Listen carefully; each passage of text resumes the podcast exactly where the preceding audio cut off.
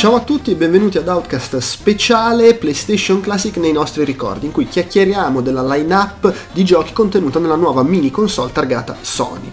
Outcast Speciale fa parte di Outcast, la voce dei videogiocatori borderline, il nostro podcast dedicato ai videogiochi in tutte le loro forme, che trovate su iTunes, Podbean e Stitch. Eh, c'è anche il feed ovviamente su Outcast.it dove potete ascoltarlo in streaming e potete ascoltarlo anche sul nostro canale YouTube. In tutti questi luoghi trovate anche i nostri podcast, fra cui vi segnalo il recentemente tornato in attività Outcast Popcorn. Inoltre su Outcast.it trovate tutto il resto della nostra produzione audio video per iscritto, fra cui la cover story che a dicembre e gennaio è dedicata proprio a PlayStation Classic e a alla prima PlayStation in generale. Vi ricordo che potete contattarci con podcast.outcast.it sui social network come Outcast Live e siamo su Instagram, su Twitter e su Facebook sia col gruppo che con la pagina e c'è anche il modulo dei contatti sul sito se volete passare da lì. Vi ricordo infine, vi invito a supportarci con la condivisione dei contenuti, con i voti e le recensioni su iTunes e se volete anche darci una mano sul piano economico potete fare acquisti su Amazon Italia, Amazon UK, Tostadora e comprare le nostre magliette tramite i link sul sito o fare donazioni sempre con i link sul sito tramite Patreon e PayPal, in quel caso finite nella Hall of Fame e un saluto a Stefano Calzati che ci è appena finito. Ciao!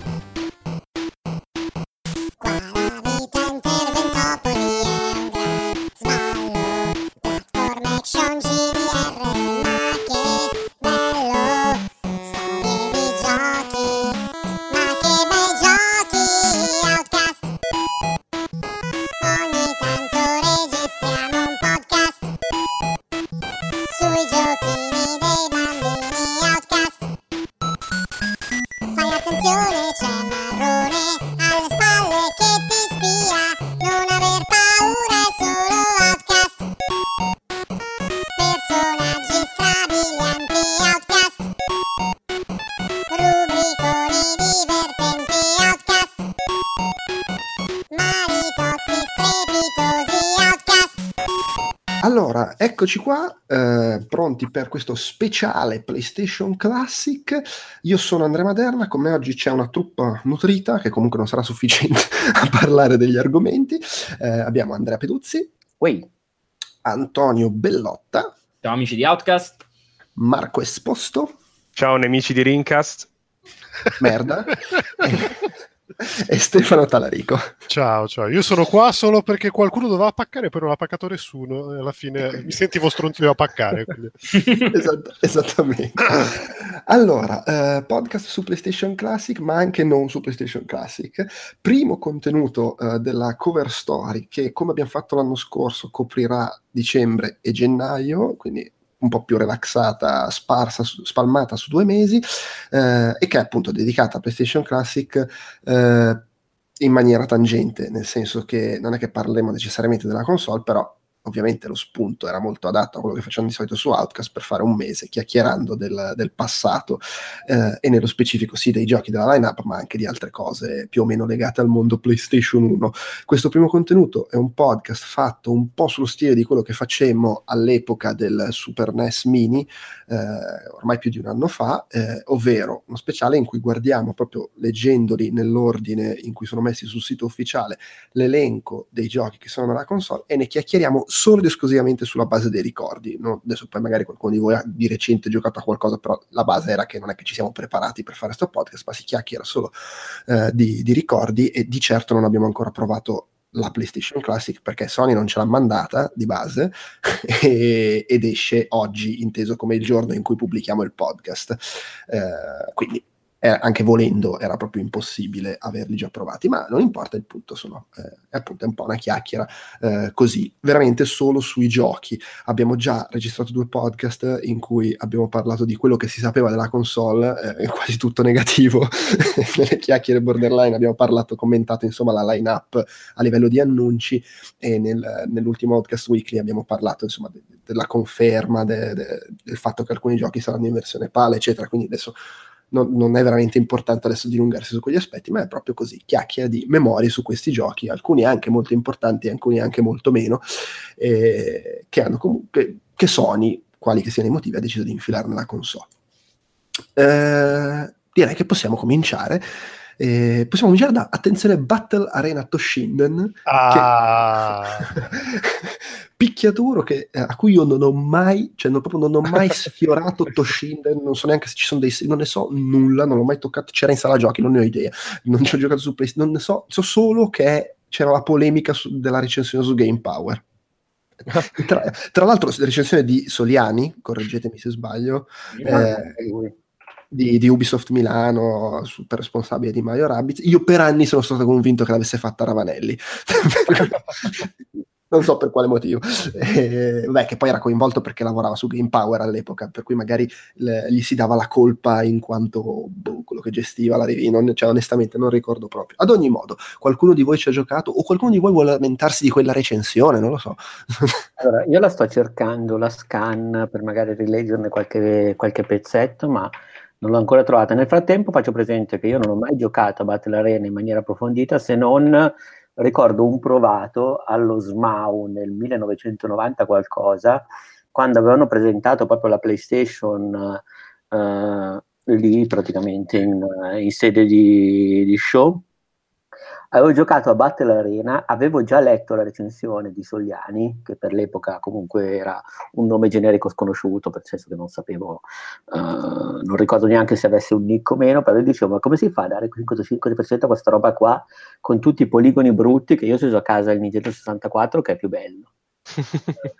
Ma tra l'altro la cosa fantastica è che su Wikipedia italiano, ovviamente, sì, sì, perfino sì. c'è scritto prese 105 su 100 su Game Power. Comunque sono quattro, eh? Sono quattro i Toshinden, o Toshinden se vogliamo fare i, i nipponici. Beh, allora, eh. io, io, ricordo comunque che essendo... Eh, era un gioco di lancio? O com- no, non di lancio, però insomma era comunque del primo era periodo. Un gioco, era un gioco di lancio perché era incluso, se non sbaglio, nella demo uh, che vendevano in Europa, in Italia nello specifico, con la uh, PlayStation Pal. Sì, sì. Okay. Tra l'altro in Giappone uscì nel, di qua leggo, primo gennaio 95, quindi vuol dire anche lì quasi un mese dopo il lancio della esatto, console. Esatto, un mese dopo il lancio della console, mentre vabbè, ovviamente in America e in Europa c'era, c'era, il lancio a quel punto perché era quasi un anno dopo. E quindi, e, beh, però insomma, come gioco di lancio, capisco che, eh, vabbè, ma il Nintendo 64, fa culo. però come gioco di lancio probabilmente faceva anche la sua figura a livello di grafica. Eh, Nintendo 64 sarebbe eh, arrivato io, poi. Io trovavo ingiocabile anche proprio a livello di gameplay, nel senso io no, quello, quello, è un altro discorso, però cioè, il discorso è che il Nintendo 64 sarebbe arrivato due, quasi due anni dopo l'uscita della PlayStation in Giappone. Eh, la PlayStation è, uscì qualche mese dopo il Saturn. In quel momento, in ambito console, faceva la sua figura a livello visivo. Io, eh, io, cioè... all'epoca, io all'epoca l'ho giocato abbastanza e, ehm, cioè, alla fine... E il fatto che tu non l'abbia detto fino adesso. Eh no, e non c'è avuto il momento, io poi odio parlare, odio parlare sulle persone, quindi cerco di inserirmi in un modo naturale. Comunque, vabbè, um, all'epoca l'ho giocato abbastanza e credo che sia proprio un... Proprio all'interno della lista dei giochi del Classic sia esemplificativo comunque de- di un trend che quello per l'epoca era una figata micidiale, lo giochi ora e ti cascano un po' le palle. E era figo perché era anche uno dei primi giochi che portava il, um, le armi, cioè la figata di Toshinden che era il picchiaduro con le armi in 3D. Uh, un po' poi come sarebbe stato ovviamente in modo molto più figo sul Calibur sì. uh, ed era penso il primo a fare un'operazione del genere quindi nel, nella testa di me tredicenne ricordo che sta cosa era, era una figata perché sì vabbè c'erano i, Virtua Fighter, uh, ce n'erano, penso il primo Tekken forse era già anche uh, uscito. Scusa, ti, ti interrompo vai, per vai. dare un po' di contesto su questa cosa che stavi dicendo. Allora, uh, Toshinden è del gennaio 95, abbiamo detto, in Giappone, giusto? Sì. Ok, il primo Tekken è uscito un mese prima in sala giochi, quindi su PlayStation si sarebbe visto solo qualche mese dopo. Eh, ovviamente il primo Tekken l'ho presa a calci in culo, però vabbè, quello è un altro discorso. Virtua Fighter esisteva già da, già da, un anno, però comunque su Saturn era appena arrivato e non c'aveva le armi, se lo vogliamo mettere su questo piano.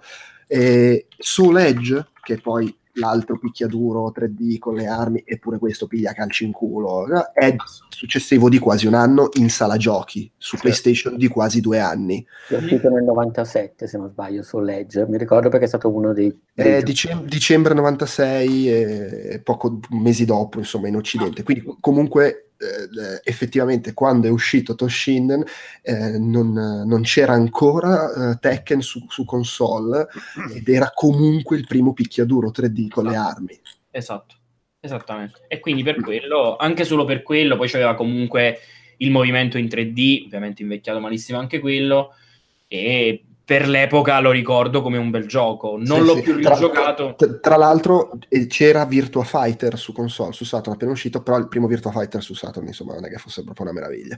Quindi... No, per niente, anzi, girava malissimo. Eh, quindi insomma, il 2 poi, fu, poi fu clamoroso. Quindi insomma, eh, sì, come giustamente, vabbè, continuo a interromperti, però sì. No, vabbè, ma figurati, alla fine, alla fine è questo. Ovviamente sei il primo picchiaduro in 3D su una console del genere che comunque ha venduto quasi fin da subito, tipo pane, è ovvio che si crea un certo culto e probabilmente poi, associato al fatto che gliel'hanno, non so come funzionano poi le licenze, però probabilmente il costo di Battle Arena Toshinden non era lo stesso di, che ne so, mo ci vuole metterci una, un altro gioco figo, hanno fatto 2 più 2, c'è l'effetto nostalgico, ci costa poco, secondo me l'hanno infilato. Uh, però, ripeto, come dire, ora come ora, al di là secondo me dell'aspetto meramente così di ricordi, ha ben poco valore. Beh, se vuoi è, è l'unico, cioè, o comunque è uno dei pochi qua in mezzo che potresti dire, beh sì, ce l'hanno messo per un fatto di eh, conservazione del videogioco, che è, po- che è una roba che che se vuoi è l'argomento che potrebbe nobilitare le operazioni classic eh, certo. delle console, emulazione, così, che nessuno fa perché anche la roba di Nintendo, come diciamo sempre, è la compilation di ROM hackate da, dal sito Scamuffo, e, però appunto Toshinden tutto sommato è quello che ha più valore storico con mille virgolette rispetto a al nostro amico Cool Borders 2, per dirne uno a caso. Tra l'altro io ci terrei a leggere due righe di Wikipedia che dicono Battle Arena Toshinden venne accreditato come miglior picchiaduro del 1995 dalla rivista Electronic Gaming Monthly Comunque, nella loro top 200 hanno anche indicato Battle Arena Toshinden come il gioco più sopravvalutato da loro. e alla domanda se fosse ancora un buon gioco, hanno risposto, non so in che sede, oh, certo che no. Quindi questo Beh, è un po'. in effetti è un grande classico sopravvalutare i giochi di lancio di una console, e questo lo possiamo considerare gioco di lancio sostanzialmente. E figuriamoci poi nel momento in cui si passava dai, dai 16 bit alle console con la grafica poligonale, cioè eh, figurati, sì, sì. figurati lì che botto, vennero, vennero sopravvalutati i giochi di lancio PlayStation 2, figurati quelli di PlayStation 2. Madonna, sì. Peraltro, curiosità, eh, gioco di Takara, a proposito di cose poi scompare, gioco di Takara, che cioè, è tipo è, è, il classico publisher giapponese che se non leggevo il nome non mi ricordavo della sua esistenza, poi, cioè. poi, poi leggendolo, ah già è vero minchia Takara! che peraltro esiste, esiste ancora sotto forma di li ha comprati Tomi. Eh, esatto, sì. e, non che Tomi sia esattamente sulla cresta dell'onda. No, no. il bello, comunque io stima a chi gestisce il sito PlayStation perché hanno trovato l'unica immagine di Toshinden che fa una figura quasi discreta. cioè, tu, guardi questa, tu guardi questa foto e dici è vecchio, però c'ha un suo stile. Guardi, guardi, qualsiasi altra foto appaia su Google Immagini, no, fa cagare anche lo stile. E Comunque, sempre restando sul sito di Sony, per dirne un, sempre uno a caso, Cool Borders 2 non fa la stessa figura. Secondo me, guarda, Cool Borders 2 a vederlo in questa foto non è neanche invecchiato malissimo. Il problema è che non me ne fregava un cazzo anche Sto chiudendo un po' gli occhi. no, allora, io ho, ho, questo, ho, questo, problema con Cool Borders 2, eh, cioè, nel senso, ricordo che in realtà piaceva, anche all'epoca stavo quando, non so se era già Cool Border, perché di quando è Cool Borders 2 esattamente? Allora, credo del 90, cioè io me lo ricordo nella demo 1 è del 97 la... okay. ecco sì, che da noi è arrivata nel marzo 98 mi pare quando è uscita la PlayStation Dual Shock mm-hmm. da noi l'hanno infilato nella demo mi ricordo quindi c'era lui, eh, Tomb Raider eh, un, Beh, un sacco ne... di roba che non c'è qua dentro c'era un Cool Borders 3, 4? Sì. Secondo me sì. 3 sicuro. Ok, io mi ricordo, cioè Cool Borders 3, Cool Borders 4 e Cool Borders 2001. Attenzione. Ah, ok, perché dopo hanno deciso, ovviamente hanno deciso di, eh, Beh, sì. di cavalcare il tu che... Stavo pensando a quando in redazione c'era gente che diceva no, ma Cool Borders è figo, però si parlava già del 4, perché io ho iniziato nel 2000 a lavorare più su PSM, quindi vabbè. E il problema è che era, ah, è il gioco di snowboard arcade, mentre io ero quello con la puzza sotto il naso che diceva no, a me piace 1080 su Nintendo 64 perché è più realistico, e attenzione, attenzione Steep Slope Slider su Saturn, che è quello più figo di tutti perché sono solo trick e mi diverto come uno scemo e non lo conosce nessuno, quindi è ancora più bello perché non lo conosce nessuno. E, e lo dicevi con questa voce, tra l'altro. Esattamente, sì, Comunque... Eh, Sai quella voce che ti viene quando hai Ovviamente, 15 anni, anche se ne hai 21, e, e te la meni, dici, oh sì, il film, ho visto questo film dell'autore importante. Ecco. Però in realtà erano molto fighi Steep Slider e 1080 per Nintendo 64. Erano giochi diversi, cioè è lo stesso motivo per cui io poi non amai molto SSX, perché era l'arcadeone racing, mentre a me piaceva di più lo snowboard, quello Amped, per dire una cosa più recente. Eh, ma sto parlando dei cazzi miei, mentre magari qualcuno ci può, può parlare di Cool Borders. Eh. Beh, io posso dire esatto che ho il 2 l'ho giocato un sacco solo su quella demo e la cosa che mi ricordo era che mh, mi divertiva il fatto di poter cambiare i colori eh, tipo dei, dei, vari pezzi del, dell'abbigliamento dei, dei personaggi, eh, tipo quindi scegliere non so le gambe, di un, farle viola, il busto arancio, insomma finire una serie di colori orribili. E sì, però durava quei penso 40 secondi la discesa, poi la demo finiva, quindi non è che oltre a questo non, non, non ricordo molto, però era, mi divertivo, quindi... Sì, sì, io, io, fuori onda dicevo che eh, anch'io eh, io sono sempre stato abbastanza appassionato dei giochi di snowboard, che più o meno tutti quei... cioè quando avevo una console, se usciva eh, un gioco di snowboard lo, lo prendevo, lo giocavo, eccetera, eccetera, quindi sono abbastanza convinto di averci giocato, ma allo stesso tempo non me ne ricordo neanche una virgola, quindi non, proprio, boh, sì, ok, è esistito, bravi. Beh, eh, bisogna dare atto comunque che Cool Borders è, è, la serie che lanciò il filone, perché non solo il primo Cool Borders, ma addirittura Cool Borders 2 è precedente a 1080 Beh. ed è eh, precedente di qualche mese a Steep Slope Slider per Saturn, quindi cioè comunque sono, sono usciti due episodi prima che arrivassero i giochi di snowboard fighissimi per le altre console. Eh, quindi, Beh, poi comunque c'è sempre il fatto, è uscito su una console che per un motivo o per l'altro ha venduto i fottigliardi. No, certo, sì, sì, sì, eh, per, per, parti da lì, perché poi no. appunto è un filone che per anche le due generazioni successive andò abbastanza, insomma SSX, ho citato Amped. No, no, ma infatti.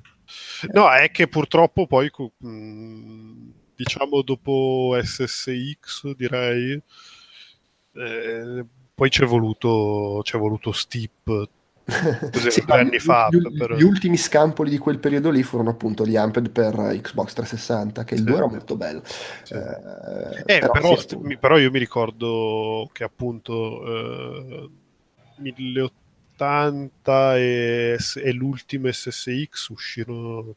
Vabbè, in realtà SSX ne fecero poi una sorta di reboot merdoso. Sì, sì, sì, no, beh, però dopo. diciamo che il momento fu fra PlayStation 1 e, e, PlayStation 3, più o meno oh, a sì, cavallo sì. di questo periodo qua, con forse l'apice appunto col successo di SSX su PlayStation 2. Mm. Peraltro io col Borderlands 2 mi ricordavo che se ne parlava bene, però 70% su Game Rankings, quindi insomma...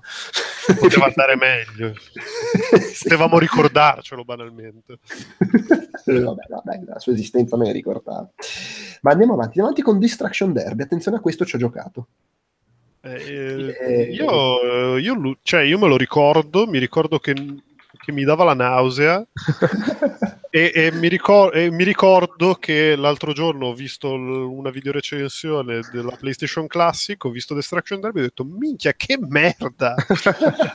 basta, l'unica, le uniche cose che mi ricordo di questo gioco. Io, io invece ho visto un video di... Sì, sì, credo di aver visto Station il video di Serino, di Francesco Serino, che lo stava provando e diceva che non sembra da fuori, ma giocarci è divertente. Ma infatti Quindi... Derby secondo me era un bel gioco. Allora, c'è da dire una cosa che eh, ovviamente minore successo di Wipeout, però era l'altra serie con cui si presentarono su PlayStation Psygnosis, Psygnosis anzi, app- grandi eroi dell'era Amiga, acquisiti da Sony quando Sony decise, sai che per conquistare il mondo partiamo dall'Europa che non c'è mai riuscito nessuno e comprarono tutti gli sviluppatori che trovavano in Europa, fra cui Psygnosis, e, e, e, fecero Wipeout e, e Destruction Derby sostanzialmente come due serie inizialmente. Peraltro eh, Psygnosis come publisher, però sviluppato da Reflection Interactive, che dopo i, i, i Destruction Derby salì nell'Olimpo, cioè, poi piaccia o meno, però insomma ottenne successone con Driver, quindi comunque da quel punto di vista Cazzo Driver, che quanti ricordi. Distraction Derby secondo me era molto divertente. Ovviamente adesso non fa più effetto, però tutto il motore fisico, la distruzione delle auto era molto figo quando è uscito. Ma, uh, io lo ricordo, lo, lo, era un gioco che giocavo, tra l'altro io all'epoca dell'uscita non avevo ancora la PlayStation, eh, lo aveva un, un, nostro amico in casa, aveva la PlayStation con Destruction Derby, tra l'altro pirata, e per una serie di motivi, visto che questo qua aveva sempre casa libera il sabato, quindi facevamo feste a casa sua così, parte della festa, diciamo, era un po' la versione primordiale della pericena dello Switch. Nel senso che capitava di trovarci lì e a un certo punto comunque bevuti, fum- fumatissimi e così ci mettevamo a giocare al gioco distruttivo che era Destruction Derby, cioè l'unico che permetteva un approccio diciamo in condizioni pietose. E effettivamente cioè, probabilmente giocavamo senza seguire diciamo così le sfide diciamo, le sfide proposte dal gioco. Proposte dal gioco, cioè lì l'obiettivo era semplicemente sfasciare la macchina, cioè fare quello che poi avremmo fatto usciti da quella casa. Ma senza il multitap. Ma, esatto, esatto. Però beh, al di là di quello ricordo, poi tra l'altro lo, lo recuperai um, dopo, diciamo così, fu anche grande protagonista delle giornate al servizio civile quando in un centro di accoglienza di di extracomunitari montammo una PlayStation durante l'estate e stavamo lì praticamente tutto il giorno a giocare a Parappa the Rapper The Station Derby, così anche lì The Station Derby era da, per la maggiore. Cazzo, Quindi, bei ricordi de... legati a Destruction Derby, grande sfascio e... e basta. Comunque, secondo me è divertente, soprattutto diciamo in un, in un contesto in cui secondo me la grafica poligonale poteva davvero fare qualcosa di, di interessante, soprattutto comunque al netto delle limitazioni, l'idea di poter veramente distruggere macchine eh, in sì. modo lì. Mm. Era... Era, una, era, una, cosa abbastanza inedita per chi era eh, abituato sì, ai sì, giochi di guida, diciamo. Esatto, perché se tu una cosa così la facevi in bitmap, avevi semplicemente uno, due, tre layer e basta. Sì, invece, o, magari, diciamo... o, magari, o, magari, eri abituato a, a, roba tipo Stunt Car Racer o Formula 1 GP su Amiga che, oh, bellissimo, bellissimo, poi li riguardi adesso, ah, ma cazzo andava a 5 frame? Sì, sì, sì, sì esatto, Lotus o quelle cose lì. Però, poi... ecco, Destruction Derby, poi vabbè c'era questa cosa che comunque si giocava in, in un'arena, aveva... Sì, era anche un, anche un, concept originale, secondo me. Sì, c'erano anche le parti di guida, però erano di guida nel senso di gara, però erano poco sviluppate, le svilupparono molto di più in Destruction Derby 2, infatti, che secondo me infatti complessivamente era un gioco migliore perché oltre alla parte di istruzione funzionava anche come racing game più classico. Eh, l'uno, l'unica parte veramente, veramente ganza era la, la, la, scodellona in cui massacrarsi, che peraltro ovviamente aveva comunque una componente di casualità enorme perché cioè, ti giravi un attimo e ti esplodeva il motore, cioè, era un po' difficile riuscire ad arrivare vivo alla fine della... alla fine era, era PUBG. Era una battle royale con le macchine. Era una, bat- era una battle royale con le macchine vent'anni fa, fondamentalmente. Però era, secondo me eh, comunque faceva gran scena. Era molto, era faceva gran scena, poi davvero un concept uh, contestualmente fresco. Cioè, tra l'altro, poi dopo non so se hanno rifatto roba simile comunque, a parte i sequel. Eh, beh, vabbè, alla fine eh, Driver ovviamente mirava su altro, però conservava quel lavoro sulla fisica delle vetture, su, sul fare gli incidenti, eccetera. Eh, volendo Flatout è un po' erede. In Flatout c'è molto più sforzo nel fare modalità extra, nel, nel far funzionare la parte di guida, eccetera, però propone quel concetto lì, cioè puoi sfasciare tutto. In realtà poi quel concetto è, è stato poi, secondo me, trasferito al, al genere proprio di quell'era PlayStation, poi di cui parleremo, penso dopo, perché c'è Twisted Metal, ovvero delle macchine, cioè nel sì, senso di fare un gioco di, di, di, macchine che non è un gioco di macchine perché è uno sparatutto sostanzialmente. Va, va, anche detto, c'era già stato Carmageddon comunque su PC come gioco che alla fine... Però il fatto è che Carmageddon... No, però potevi prendere armi tipo speroni, eccetera. Ah, sì, No, io, secondo come- me come- c'è, come anche, c'è, anche qualcosa, c'è anche qualcosa di- del primo Mario Kart, cioè delle varie modalità, Sì, di- no, è- è però è alla lontana. No, certo, e Carmageddon aveva quella cosa di guida libera e distruzione delle auto e se distruggi un'auto avversaria la elimini dalla competizione e mix fra distruzione ma anche volendo mirare ad arrivare in fondo. Però era molto più limitato come motore fisico come distru- distruzione delle auto era molto più come dire essenziale da quel punto di vista. Vabbè, era anche un gioco precedente di qualche anno per carità Oh, ma neanche di tanto in realtà adesso che ci penso eh, però no, figo di Station Tra l'altro hai detto, io non avevo la PlayStation, e così la faccio, la mia parentesi anch'io su questo. Io, se non sbaglio, comprai il Nintendo 64 nel, nel 96 o nel, no, no, nel 97 probabilmente, e- perché io ero quello, "Ah, io sono cresciuto con Sega Nintendo, cazzo vuole Sony, mi state sui coglioni. e, e- infatti eh, penso sia, cioè, non sono mai stato particolarmente amante di, di Sony, eh, sempre stato più affezionato alle altre. Poi vabbè, ho comprato le console per carità, ho giocato, ho lavorato su PSM, figurati. Ma eh, dopo un anno di Nintendo 64 eh, avevo finito i giochi e quindi comprai la PlayStation. Guarda, stessa cosa, per esempio, Nintendo 64 a Milano, tra l'altro in, in via Dante, mi pare eh, truccato, cioè in versione americana, poi dopo non riuscivo, cioè costavano troppi giochi americani. No, eh sì, ma poi erano, cioè, dopo, dopo un anno, se, se eri riuscito a comprarne qualcuno, erano finiti quelli belli. Sì, sì, sì, sì, era, era veramente un casino, me lo Sì, ricordo. cioè, per- poi, poi, per carità, nel senso, Nintendo 64... A parte che Mario e è se ne dica, ha avuto... eh. No, certo, ma, ma Nintendo 64 ha avuto un sacco di bei giochi, però come quantità di uscite non era obiettivamente paragonabile. E, E poi su PlayStation c'è la pirateria. Sì, sì, no. vabbè, quello in realtà per me era un fattore relativo, però Eh, comunque... Per te è giovane del benessere, però per me invece è un fattore determinante. Vabbè, per, per tutti, Sono- cioè, nel senso, io mi ricordo che era proprio l'ordine del giorno, cioè, E invece sono uno dei pochi al mondo, probabilmente cresciuti con un padre che non ha mai voluto eh, farmi comprare roba, cioè ma- farmi masterizzare la console perché non si fidava. No, figliolo, Eh, sì, sì, no, prendi, diceva, prendi no, questi no. soldi, vai e compra. Sì, sì. No, cazzo, ma io invece mi ricordo, mi ricordo che mio, cioè, mi, mi regalarono tipo la, la PlayStation e poi tipo il giorno dopo sparì per tornare eh, così un po', un po' sotto banco e, e io cazzo lì per lì mi ricorda cioè io ho, questo, ho questa memoria di ho questo ricordo di io risentito del fatto che comunque oh, i- i- la roba masterizzata faceva cagare, cioè io volevo, io volevo la, la- la custodia con il Ecco. libretto. No, no, no, per me invece... Poi, poi- poi in realtà,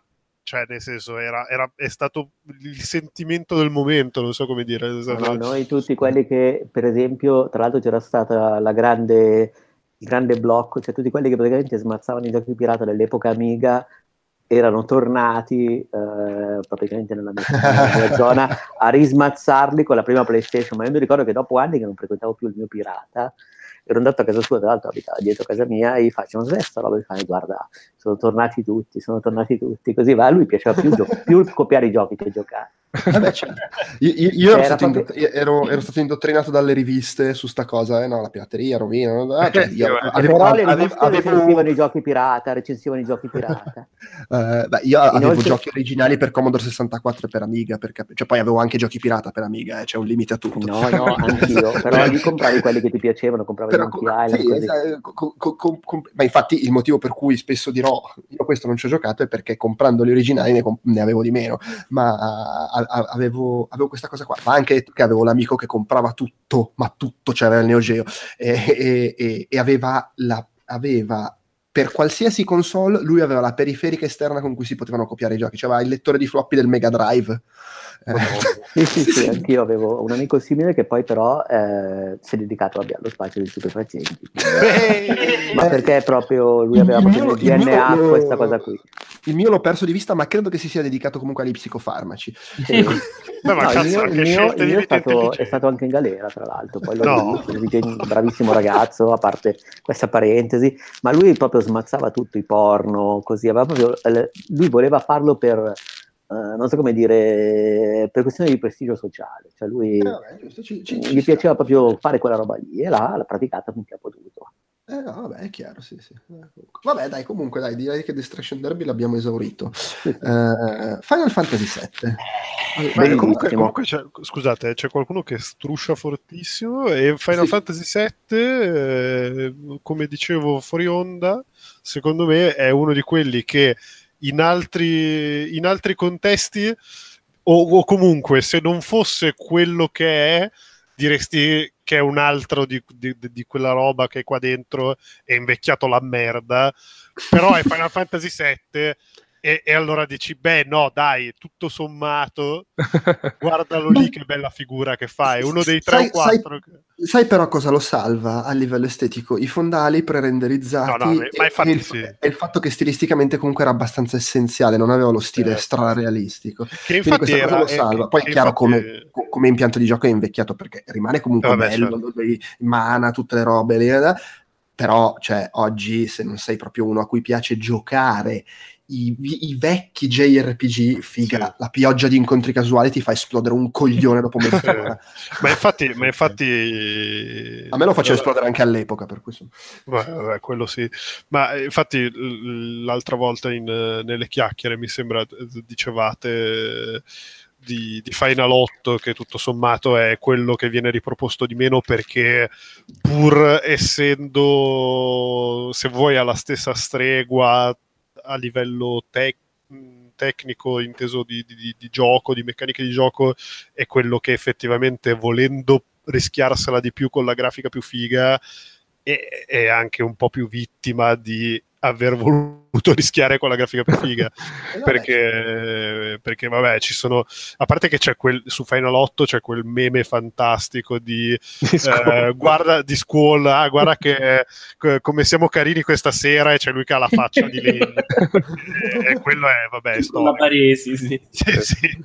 Eh, però eh, al netto di beh, quello comunque... sì effettivamente Final, Final 7 era talmente essenziale. Sì ma poi l'importanza che ha avuto e, poi, esatto, è, esatto. è, il gioco con cui improvvisa cioè non che non esistessero i JRPG in, in, in, Occidente, ma erano comunque una cosa di nicchia. Con Final Fantasy VII sono diventati un fenomeno che vendeva milioni di copie anche da questa parte del mondo. Sì, non è sì. poco. Sony, tra l'altro, ci credeva tantissimo, lo distribuì lei dalle, dalle nostre sì, parti, pur essendo un gioco di Beh, ma poi anche, anche storicamente, per essere, per essere il gioco che ha sancito la fine del, del sodalizio Square, Nintendo, tutta la trafila di... Ah, certo, sì, sì, il colpo di grazia su essere... Nintendo 64. Esatto, cioè PlayStation doveva essere lettore ottico di, di, del Nintendo, di Super Nintendo e, sì, e poi invece sto cazzo. Io... Sì, che tra l'altro, scusa, la mossa del lettore ottico, cioè prendiamoci conto che non è solo che Nintendo stava facendo il suo lettore di CD con Sony, li ha mandati a fanculo con una mossa veramente da pezzi di merda e Sony poi ha fatto la console con, con cui gliel'ha piantata nel culo a Nintendo.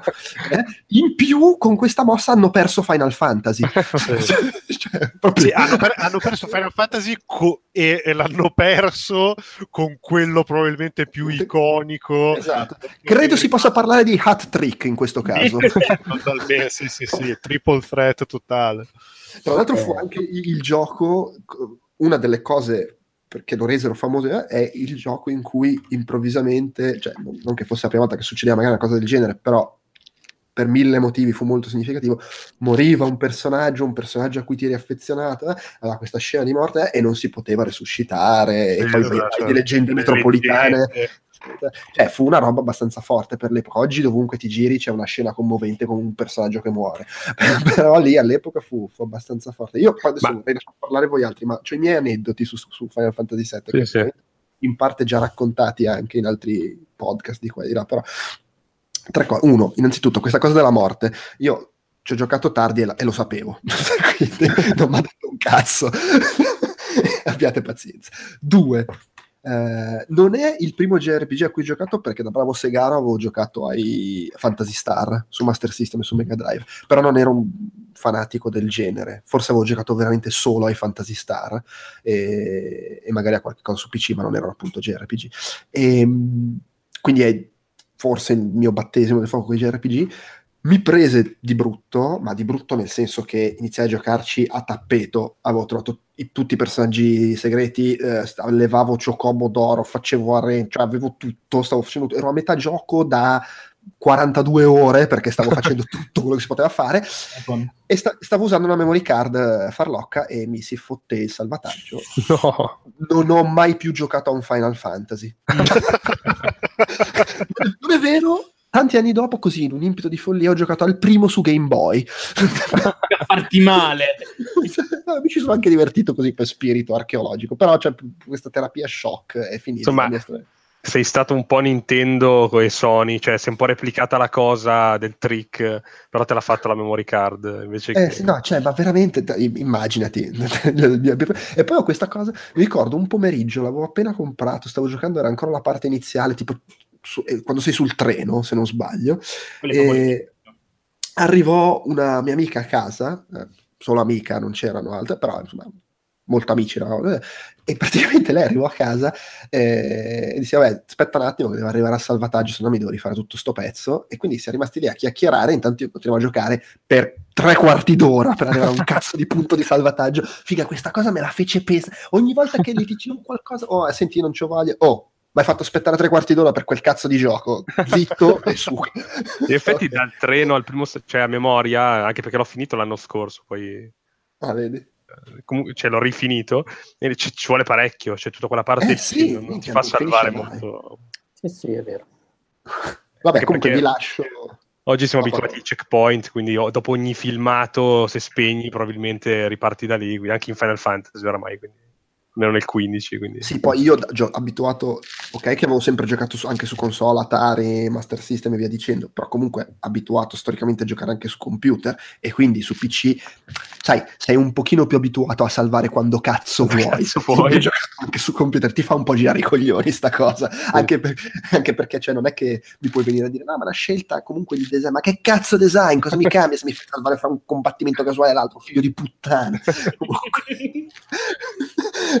Prego, parlatene voi. Eh, allora, io posso dire che Final Fantasy VII secondo me è il- obiettivamente, se si vuole usare questa parola, potrebbe essere considerato il miglior Final Fantasy, anche se il mio preferito è il 9, quindi l'ho giocato molte più volte. Però sì, il 7 è quello che dopo il 9 credo di aver finito, finito bene, cioè facendo tutto almeno una decina di volte.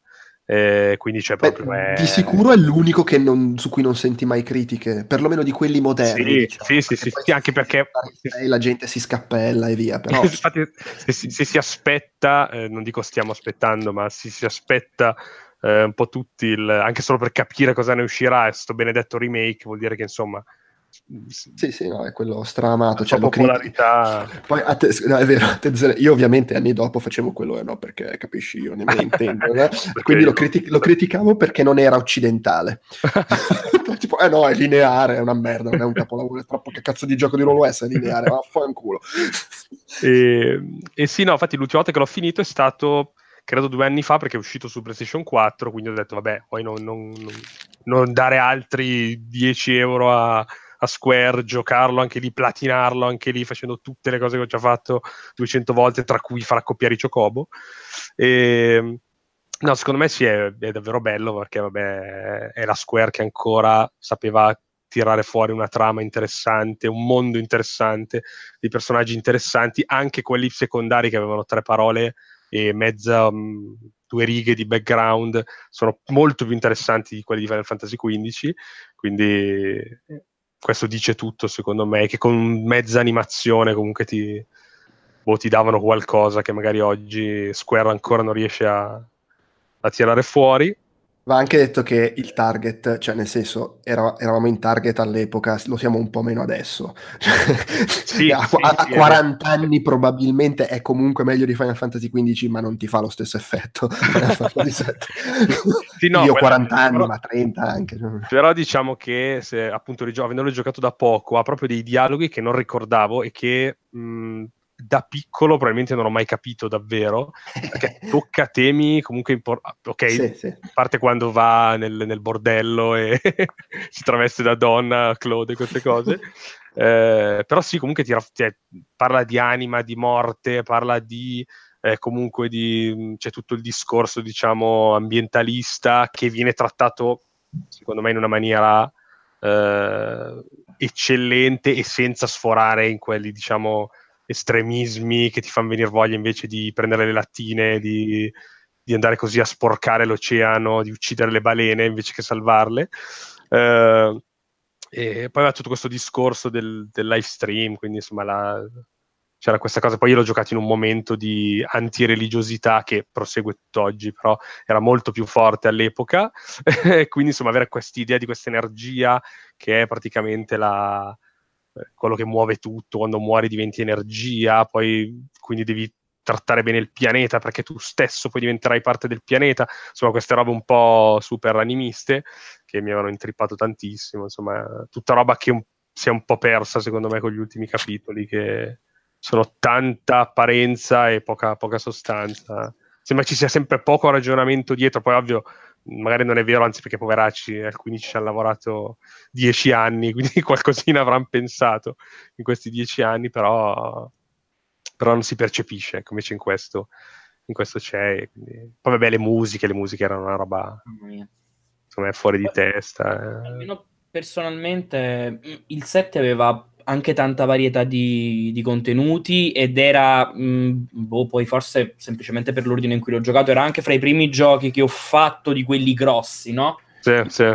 Mettere e fare 100 ore. Penso che per tanti sia anche stato il, il primo gioco di questo tipo. Cioè il fatto che appunto avevi la mappa, pur amando il 6, però c'erano poche attività parallele alla trama anche perché sì, la trama sì. del 6 era particolare, era spaccata a metà perché a un certo punto succedeva l'apocalisse sì. Quindi, come dire, era difficile piazzarci. Però il fatto che appunto nel 7 c'avevi i Chocobo da fare accoppiare, il Golden Saucer per, uh, per andarti a fare il gioco d'azzardo, c'avevi le corse con i Chocobo pure.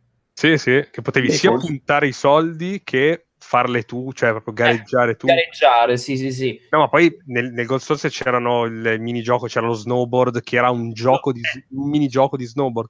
C'era il braccio di ferro, c'era la, la corsa con le moto. Eh, a un certo punto rubavano il sottomarino, c'è il minigioco del sottomarino, insomma... Ha impressionato 99 nobili. sì, quello è nel 9, quello è nel 9. Ah, quello è il 9, cazzo. Il 9, sì, il teatrino da... Sì. sì, ecco, il 9 che è secondo, secondo me, come numero di, di minigame, di, di cose extra da fare, poi vabbè... E poi c'erano le, le weapon da fare, cioè questa cosa sì. che, capito, c'era il, il, mega boss che ti dovevi pompare non per fare il mazzo a tarallo a Sephiroth, ma per andare a sconfiggere queste entità nascostissime che sì. ti dovevi andare a pescare su GameFAQs o qualcosa del genere, più o meno nascoste, sgamare, come cacchio farli, insomma c'erano anche tutti questi aspetti poi collegati che ne hanno contribuito al, al, al, al suo essere oramai leggendario, no? Sì, sì, sì, sì, sì. sì. Ma io invece, vabbè, anche sono molto legato al gioco. Ricordo che ne avevo letto la prima volta eh, penso su un numero di Super PlayStation Console o qualcosa del genere, eh, c'era proprio tutta un'analisi della differenza tra le copertine eh, occidentali, quella giapponese, che una era bianca, quindi più essenziale, più matura, mentre quella americana metteva lo spadone, simbolo falico, era un'analisi di un giovane Bittanti, non sto scherzando. Eh, comunque mi aveva intrigato così, per cui all'uscita l'ho, l'ho presi, tra l'altro originale, in questo caso specifico. Oh, beh, bravo Peduzzi. Sì, sì, sì, ma avevo anche la copia pirata, eh. cioè per arrivare perché pagavo un abbonamento, quindi mi arrivava... Okay. E... Avevi Netflix per la roba? eh sì, sì, sì, sì, all'epoca sì, ma, ma figurati che venivano da Milano, che era allora era la capitale del vizio. Eh, no. l'abbonamento di giochi pirata è una delle cose più belle. Eh sì, lo facevano. Poi noi a nostra volta lo facevamo nel nostro liceo, per cui era... Ah beh, giusto, tutto... perché poi hai preso una copia alla fine. Esatto. E vabbè, no, ci ho giocato anch'io tantissimo, proprio Nastro, tra l'altro Uh, ricordo di averci giocato d'inverno e non volevo andare a sciare con gli amici, non volevo andare, volevo starmene a casa in santa pace a giocare a Final Fantasy VII, mi ero casato tantissimo e a me che piacque particolarmente fu, vabbè, al di là della grafica che trovavo deliziosa, uh, era proprio uh, la storia, vabbè, sia le dinamiche perché c'era anche una forte componente, secondo me, da avventura grafica addomesticata. Comunque c'era qualcosa di, di, Lucas, c'erano un sacco di missioni che non erano da gioco di ruolo, ma erano proprio vai, consegna, fai, parla. Cioè, c'era comunque una componente di storia che si esprimeva un po' alla vecchia. E e poi c'era proprio la parte di racconto, eh, tutta la, la, parte, diciamo così, del, del, pianeta, tutta la faccenda, tutta la, la crisi di identità di Claude, tutta, mh, mm, erano tematiche che secondo me poi ci ho ripensato col senno di poi, andavano di pari passo con uh, quello che era il Giappone a metà degli anni 90. Cioè, mh, mm, non è un caso che Final Fantasy VII sia uscito più o meno contemporaneamente con Evangelion Okay, sì, sì, più o meno c'erano sempre quelle tematiche lì, per cui smarrimento dell'identità, eh, rapporto col metafisico, con eh, la psicologia, perché poi mh, in quel periodo il Giappone moltissime serie avevano introdotto, diciamo così, una componente eh, psicologica barra metafisica, che poi mh, nei 5-10 anni successivi è stata sostituita eh, dalla mania per la fisica quantistica.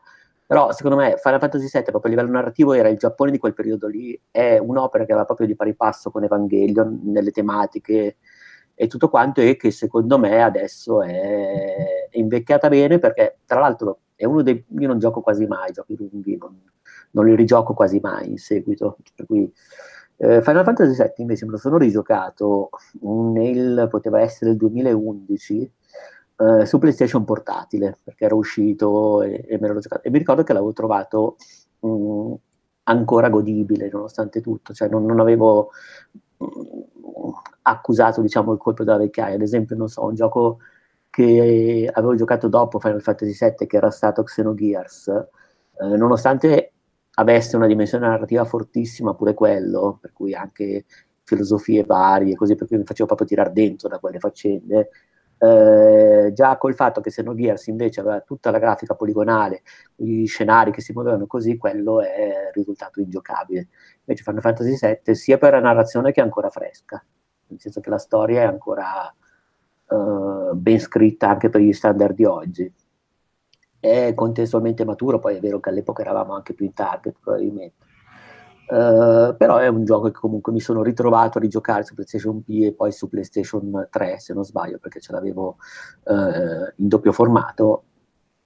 E adesso non ricordo se potevo tra l'altro passare da una console all'altra caricando via USB il salvataggio ora non mi ricordo se mi ho giocato un po' da una parte o un po' dall'altra però comunque me lo sono rigiocato. Forse, forse era possibile, perché anch'io l'avevo fatto, eh, però anche io non ricordo. Cioè non in maniera automatica, non è che era una cosa così, dovevi andare lì, copiare. Sì, sì ovviamente, fa... sì, sì, sì, scaricato. Però mi ricordo che l'ho iniziato su PlayStation Portatile, poi l'ho giocato, un... l'ho finito sulla 3, però diciamo senza andarmi a ricercare come prima, anch'io c'ero rimasto sotto uh, con le weapon, tutte quelle faccende, il ciocopo d'oro, così poi in realtà me lo sono giocato un po' più liscio, tra l'altro credo di non averlo nemmeno finito, nel senso che sono arrivato uh, a Sephiroth e uh, non mi ricordo se poi ho avuto voglia di sconfiggerlo o meno, né se avevo le risorse. Oh sì, per... Però comunque diciamo l'ho trovato invecchiato bene per la grafica, ma anche proprio per la storia. Così come mi riguardo Evangelion, che è ancora, per quanto connotato in quel periodo, è ancora attuale. Secondo me Final Fantasy VII ha un racconto che è ancora eh, superiore a molta della roba di genere che esce oggi. Sì, Spezzo sì, comunque sì. una lancia a favore di, di, di Xenogears perché io ho giocato a quelle a Vagrant Story in abbondantissima era ah, PlayStation beh. 2 apprezzandoli però va detto che io sto giocando adesso a Earthbound quindi sono un po' particolare va bene qualcun altro vuole sproloquiare su Final Fantasy VII o proseguiamo? io chiudo solo dicendo che è un aneddoto vero eh, che Tetsuya Nomura, che dirigerà Scusa, il... perché hai dei dubbi sul... Cioè... no, no, nel senso che, perché su, su, racconto... Perché dubitiamo dei tuoi aneddoti. Perché, no, no, è un aneddoto non mio, no? quindi quando lo racconto molti non ci credono. Eh, Tetsuya Nomura, il, il, quello che dirigerà, che all'epoca fece il character design, e era un po' agli inizi, diciamo, in Square, e adesso invece a quanto pare probabilmente boh, il boss eh, di, di, Square Enix, eh, che dirigerà il remake, ha raccontato che lui stava passeggiando nei corridoi, comunque non so cosa stia facendo, e ha visto passare su uno degli schermi il trailer del remake e, e si, è rimasto, si, è fermato a guardarlo e ha visto scritto Directed by Tetsuya Nomura si è fermato, ha preso il telefono, ha chiamato Kitase, credo, l'altro produttore, e ha detto, ma io ho letto il mio nome su quel trailer. E lui fa, sì, sì, abbiamo pensato che sei la persona giusta per dirigerlo. E lui fa, ah, fine. Questo per dirvi, insomma, come è nato il progetto, cioè come Nomura come si è approcciato a dirigere questo. È stato aneddoto, credo, di 4-5 anni fa, quindi insomma auguri anche per, per questo progetto, ennesimo progetto che Square sta portando avanti. Vedremo come, come porterà. Ah, va bene, va bene, proseguiamo. Proseguiamo con, attenzione, Grand Theft Auto, un gioco che ah. col, senno, col senno di poi è abbastanza importante. appena, appena. Eh. eh sì, sì, che all'epoca, tra l'altro, uno magari non ci pensa perché, vabbè, ovviamente poi col 3 ha fatto lo strabotto la serie, ma in realtà già i GTA bidimensionali furono dei successoni sì. su, su, PC e su PlayStation, vendete uno sfracello. Fecero fare già lì il salto di, di qualità alla DMA design che arrivava da Lemmings e, e, che poi sarebbe diventata Rockstar. Stesso genere di gioco, tra l'altro. Sì, sì stesso, stesso, approccio carini, carinesco. eh, io ci ho giocato su PC a Grand Theft Auto un po' dopo l'uscita originale, ma non troppo, comunque prima che uscisse il 3. E lo ricordo come un gioco parecchio hardcore in realtà, cioè veramente difficile, eh, sì. per motivi però che io apprezzavo molto, perché di fatto in piccolo aveva già quelle che sarebbero state a livello di gameplay, quelle che sarebbero state le caratteristiche del 3. È chiaro che poi quando le proietti in un mondo tridimensionale c'è un balzo esponenziale in, in, quello che ti danno quelle caratteristiche. Però se vai a vedere quasi tutte le idee di design di Grand Theft Auto 3 e parlo proprio delle idee quelle più folli delle missioni, tipo la missione in cui controlli la macchina radiocomandata o quelle in cui devi fare le cose, erano tutte cose che c'erano già nel primo GTA bidimensionale. È chiaro che poi il 3 aggiungeva l'aspetto del 3D e una componente narrativa molto più forte. Lo faceva però, e questa è una cosa che mi fece un po' storcere il naso per il 3 a scapito della libertà perché la cosa secondo me veramente figa di Grand Theft Auto il primo quello 2D che però era anche la cosa che lo rendeva molto difficile era che era un gioco con una libertà pazzesca nel senso che tu avevi questa mappa abbastanza grande in cui ti muovevi in maniera completamente libera, prendevi le missioni dai vari che te le potevano dare e se fallivi non è che la rifacevi la missione, ti sucavi le conseguenze, fallivi tot missioni e la partita era bella che è andata perché non avevi più proprio la possibilità di andare avanti.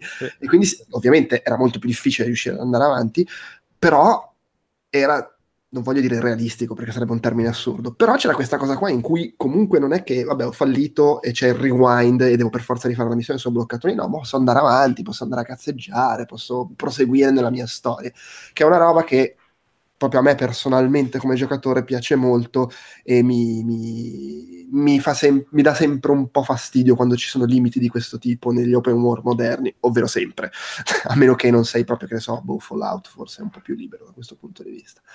Eh, e quindi era una cosa che piaceva molto. Poi il gioco in sé, vabbè, ovviamente, soprattutto rivisto oggi, è molto limitato, ma era anche non era neanche male tecnicamente perché aveva i suoi bug, i suoi limiti, eh, però cazzo, c'era questo open world 2D eh, in cui andavi in giro dove cacchio volevi, saltavi da un'auto all'altra, z- trampolini, incendi, cose appunto, macchine radiocomandate, situazioni folli e di nuovo più o meno tutte le idee di gioco che ci sarebbero state perlomeno in GTA 3 è ovvio che poi la serie ha ampliato a dismisura, c'erano lì, che è una roba folle se ci pensi, che era in un gioco 2D.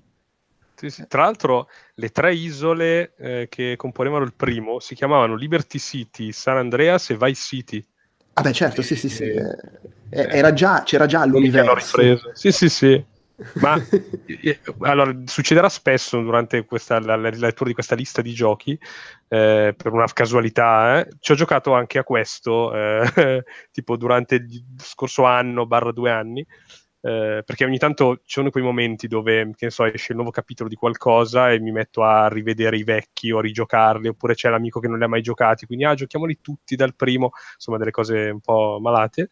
E come dicevi tu, era un, era un casino, cioè un, era difficile il primo perché lo scopo ultimo in realtà era lasciare la città e quindi tu dovevi arrivare a un tot di soldi per passare da un'isola all'altra finché quando raggiungevi il milione di dollari potevi scappare per i debiti, adesso non mi ricordo. La...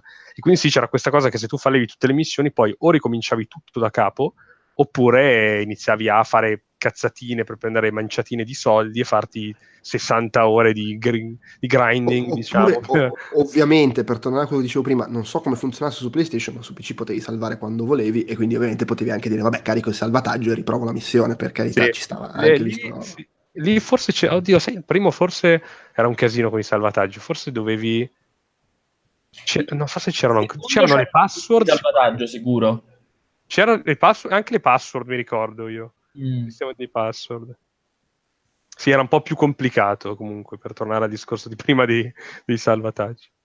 Però sì, era figo. Io mi ricordo una cosa che ho citato l'altro giorno, quando ne, ne parlavo con un amico, eh, che oggi ovviamente avrebbe fatto esplodere internet, eh, cioè che c'era la famosa fila di, non mi ricordo se fossero Ari Krishna o comunque che, che religione, credo, che erano in fila e se tu con la macchina eh, li falciavi tutti, ti dava un bonus enorme di soldi. Uranga! Eh sì, sì, sì. Facciavi sì. tutti, faceva Guranga e ti dava un botto sì, di sì, dollari. Sì, sì, sì, sì. Cioè, quindi... Vabbè, ma è come... Eh, sono come il Ku Klux Klan in Red Dead Redemption eh, 2. Sì, esatto. esatto. Se vuoi è un po' quella cosa. Tra l'altro, una, adesso io immagino non siano inclusi nella versione di PlayStation Classic, però ci furono anche i due mission pack, il secondo peraltro gratuito, eh, ambientati a Londra negli anni 60. Ah, sì, molto figa. E Grand Theft Auto 2 poi, che era anche quello 2D, era invece ambientato in una città futuristica. E voglio dire, sia la Londra degli anni 60 che una città futuristica sarebbero due cose secondo me molto fighe se le facesse oggi Rockstar. Sono d'accordo. Tra l'altro il primo aveva le moto, mentre invece GTA 2 no, se non sbaglio. Questa cosa ah. mi è sempre un po'... E io al 2 non ho mai giocato. Eh, sì, sì, non aveva le moto. Ah, vedi, vedi, vedi. Vabbè, comunque... Eh, quello che è difficile un po' da giocare oggi in realtà è il sistema di controllo, secondo me, perché era mm. proprio tank-based. Eh, sì, all'epoca, sì, all'epoca ci avevo preso la mano, ho giocato al 2 recentemente, che poi alla fine si aggiungeva, smussava un po' gli angoli, ma sotto sotto la grafica il motore erano lo stesso. E il sistema di controllo, mamma mia, sparare è un incubo, ma, ma anche guidare, perché comunque la macchina è molto veloce e nonostante allarghino la telecamera, però non possono allargarla troppo se non vedi niente. Insomma, fare certe curve è veramente un incubo. Poi penso che l'abbiano anche messo per, per una mera questione, come dire, di di richiamo del nome, no? Nel senso chi magari eh, no, so, è, è chiaro, cioè, sia gente che ci, era, ci, si era flippata all'epoca, oh figata ci rigioco, eh? sia chi magari non ci ha mai giocato però conosce Grand Theft Auto e vuole vedere da dove arriva. Ecco. Esattamente. Poi, tra l'altro non aveva la minimappa, quindi questo ovviamente no. oggi ti fa impazzire. Per, perché... Però c'era la mappa nella confezione. Sì, sì, sì. La mappa di carta che era una, che è una roba dei miei tempi. però, però va detto che anche, nel, anche in Red Dead Redemption 2 c'è nella confezione eh. c'è la mappa cartacea. Se lo vuoi giocare resto... senza interfaccia. E... Del resto sono dei vecchi stronzi come me. esatto. Fanno le cose come quando eravamo giovani. Va bene, poi c'è Intelligent Cube, eh, in quest- che, non, cioè, che, in Europa in realtà era Kurushi, e io mi chiedo perché questo è veramente il segno della pigrizia nel fare sta console, anche sui siti Sony europei lo chiamano Intelligent Cube. Ma sarete stronzi, era Kurushi in Europa. e, allora, io Intelligent Cube... Ah, no, scusate, io a Kurushi, non, non, non, ci ho, non ci ho mai giocato, però ricordo chiaramente che era un puzzle game apprezzato nei salotti bene. Quelli dove parlavano così. Sì, quelli dove, ti, dove se, se, ne parlava bevendo un whiskino, e che piaceva tantissimo a Walone e ai suoi amici di Aversa. Vabbè, allora è fantastico. Questa, questo aneddoto... Non sono proprio salotti bene, se vogliamo, però... sì, no, esatto, esattamente... Eh, Beh, so io eh, anche qui è uno di quelli che ho giocato non l'anno scorso, ma in una demo. Eh, però non, non, so quanti livelli fossero nella demo perché tanto io non andavo oltre il primo eh, che fra l'altro è quello della foto messo sul sito, quindi probabilmente anche chi ha fatto cioè anche... Sur- surrealissima, cioè il puzzle game con i cubettoni dove però tu c'hai l'omino che cammina fra i cubettoni, ma che che... Intanto in giacca e cravatta lui, cioè no, neanche giacca, camicia e cravatta. E sono quelle, proprio quelle cose i giapponesi si drogano e poi fanno... Io mi ricordo, io l'unica cosa che mi ricordo di Kurushi era che la mia risposta tipo era preferisco Kula World, che non so cosa c'è, non so che risposta era, però no, probabilmente è contestualizzata dall'età che avevo all'epoca. Vabbè, era io... Pochi matti nel culo. Nel... sì, no, es- eh, esatto. Kula, Kula, World era l'altro puzzle game da salotti bene per PlayStation di quel periodo. Eh, esatto. Io comunque... Però, però attenzione, questa era sve- Kula World era svedese, eh, però è tutto un altro tipo di psicopatologia. Io volevo solo dire che anche adesso a 30 anni in realtà appoggio questa tua idea, te la ricordi? Che Kula World era, era meglio di Kurush. Così. Kula World era... Ma anche solo per il nome, cioè che, che si portava dietro questa, questa, ironia involontaria tutta italiana. esatto. Ma io, vabbè, adesso senza dilagare troppo, Kula World è uno di quelli che ho recuperato in digitale, perché anche qui giocavo la demo, eh, perché in realtà io fa, cioè uno che vuole sempre il disco, vuole sempre la custodia, su eBay il prezzo minimo era tipo 150 euro, quindi dicevo vabbè, forse in questo caso 4,90 euro sul PS Store eh, mi conviene un po' di più. Sì. Eh, sì. Anche considerato che Cola World io me lo ricordo, cioè me lo ricordo, ci ho rigiocato più di recente e mi sem- continuava a sembrarmi abbastanza difficile, sì, sì, per non dire matto, matto e stronzo, quindi insomma, era allucinante. 150 euro per giocarci 20 minuti e poi decidere che non ne valeva la pena perché dietro l'angolo cieco o c'era un burrone o c'era lo spuntone del cazzo, no. Sì, no. sì esatto. E Kurushi mi sembra una cosa simile comunque, perché io non sono mai riuscito a passare il primo stage, quindi non ho mai neanche davvero capito cosa dovessi fare. Bene così. a, a, proposito di robe giapponesi matte nel cervello, Jumping Flash. eh, gi- gioco tra, a cui tra l'altro, attenzione, io ho giocato su PlayStation 3. Ah, giustamente.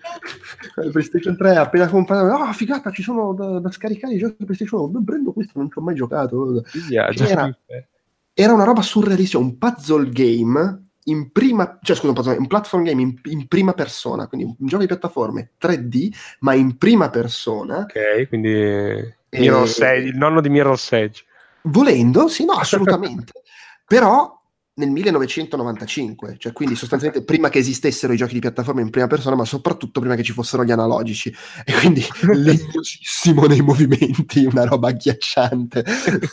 Specie poi giocandoci, cioè quando è uscito ovviamente sem- immagino era normale giocarci col, col digital, però c'è cioè, giocato su PlayStation 3, curioso, figo, mi sono divertito perché questa roba, però madonna il legno, proprio il massello.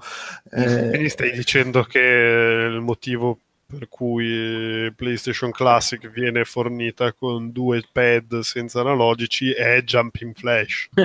Esattamente, sì. vabbè, son, anche perché sono quasi tutti i giochi che alla fine non ce ne hanno bisogno, però insomma, ma o tutti forse addirittura. Beh, no, beh, come, come, dicevate anche voi l'altra sì, volta. Sì, Metal Gear, eh, però cioè, non, non, è fondamentale. Alla feature stupido. Cioè, sì.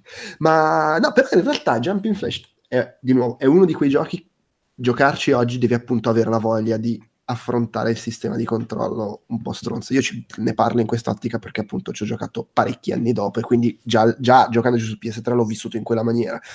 Però è bello, nel senso che ha un sacco di, di design carine, mh, ha queste mappe relativamente ristrette ma molto puzzle, cioè devi capire come arrivare là sopra, ci sono mh, segreti collezionabili da beccare e visivamente ha uno stile completamente fuori di testa, poi tu sei questa specie di, di coniglio robot che zompa in giro, che ovviamente essendo il sistema di controllo legnoso ha senso che sia un coniglio perché in sostanza ti muovi a balzoni, non è che corri in giro tipo Mario. E quindi vabbè il fatto che ti muovi in maniera un po' è coerente con l'essere però in realtà lo trovai me lo ricordo molto molto carino. Eh, tant'è che vedo attenzione era nella top 100 di Next Generation dei giochi di tutti i tempi nel, non so quando suppongo una decina d'anni fa eh, e ha avuto due seguiti, uno uscito solo in Giappone, vedo. Io questo l'ho giocato poco tempo fa, ah. netto fa, e alla fine confermo, cioè nel senso è... Sì, è vero, è un po' legno massello, però tutto sommato si fa giocare. E l'altra cosa è che è poco punitivo, per cui mh, almeno nei boh, primi vero, sì. tre livelli non è, no, cioè, magari sei costretto a rifarla più volte, un salto, una combinazione di cose, però male che vada cadi giù e devi rifarti tutto da capo. Non è che ti fa morire, cioè non è come alla Mario dove insomma cadi, bu- burrone. Chiaro, cioè, sì, sì. È, è, il classico gioco che se ci giochi da retro gamer lo, lo, lo approcci in maniera molto diversa rispetto a ci giochi quando usci, perché lo approcci nell'ottica ah, uh, ok, mh, ho passato un livello impegnandomi, ho capito come gira, nei, da, da, qui alla fine il mio unico obiettivo è arrivare dritto all'uscita il più in fretta possibile e vaffanculo collezionabili. esatto. e, e, poi aveva comunque uh, un, un, proprio lo stile grafico, infatti se guardate, sem- sembra un po' Katamari e soprattutto era, era colorato in un'epoca in cui i giochi stavano in parte prendendo tinte più realistiche, no? Anzi, sembra quasi Mario 64, cioè nel senso con quel tipo di colore lì, quella texture vicino alla montagna. Mo sto guardando semplicemente la foto, sul, la foto sì. sulla pagina.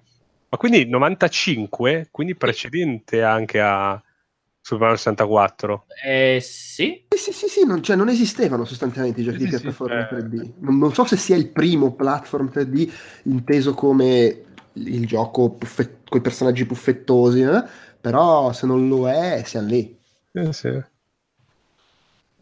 E, ehm, e, quindi ci, ci, stava insomma che portasse anche un po' di colore e credo che fosse fra i titoli di lancio o comunque uscito a brevissima distanza dalla aprile 95 in Giappone per cui insomma siamo lì okay. Vabbè, okay. Eh... Quindi, no, vabbè, insomma, questa è più o meno. sì, sì, beh, non è che, non è che c'è, altro, c'è altro da dire, però sì, è, sicuramente dal punto di vista storico, di precursore, eccetera, è bello che sia infilato qua dentro, ecco.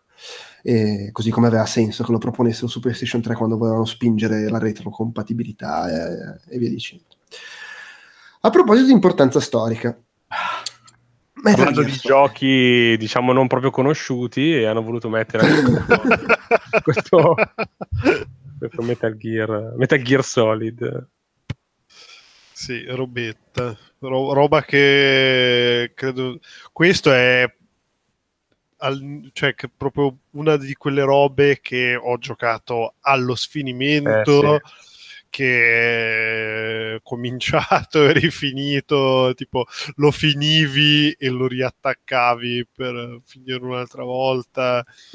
sì, Quanto sì. cazzo era? Beh, tra l'altro questo veramente è una di quelle robe che... Eh, con i compagni di scuola, tipo, minchia, no, vabbè, già giochiamo a Metal Gear, i pomeriggi passati a giocare insieme a Metal Gear, a cercare di... che poi in realtà non era neanche eh, non era neanche difficile quanto più menoso in alcune parti. Cioè, non era per niente difficile, dai. No, no, no, vabbè, vabbè. eh, no, però vabbè. Se, avevi, se avevi nove anni o già... Eh, no, sì, sì, vabbè. Sì. Eh, no, ma no, non era difficile l'approccio. Era comunque, di, nel senso, la, la difficoltà era se proprio non riuscivi a fare una cosa la prima, poi la facevi la seconda, quindi non è che fosse così incredibilmente eh, sì. difficile. No, sì, sì. È che veramente c'aveva dei momenti menosi, tipo le, le, trovate per allungare il brodo, che, che, che, adesso sono proprio tipo, vabbè, ma che rottura di coglioni, e all'epoca ti sembrava eh, ma no, la grande idea di game design, la grande scelta, la grande... La grande... Devi, rec- devi, recuperare il fucile 16 sì, aree sì, prima. Devi, devi, devi portare la carta nella la carta fredda, sì. Vabbè, cioè, esatto, le carte, le carte, da raffreddare e riscaldare erano proprio il, sì. il simbolo di questa ecco. cosa ed erano tipo una roba in cui il mio amico Nintendo dice no, io lì ho smesso perché a me queste cose fanno incazzare. È tipo 20 minuti prima della fine. Sì.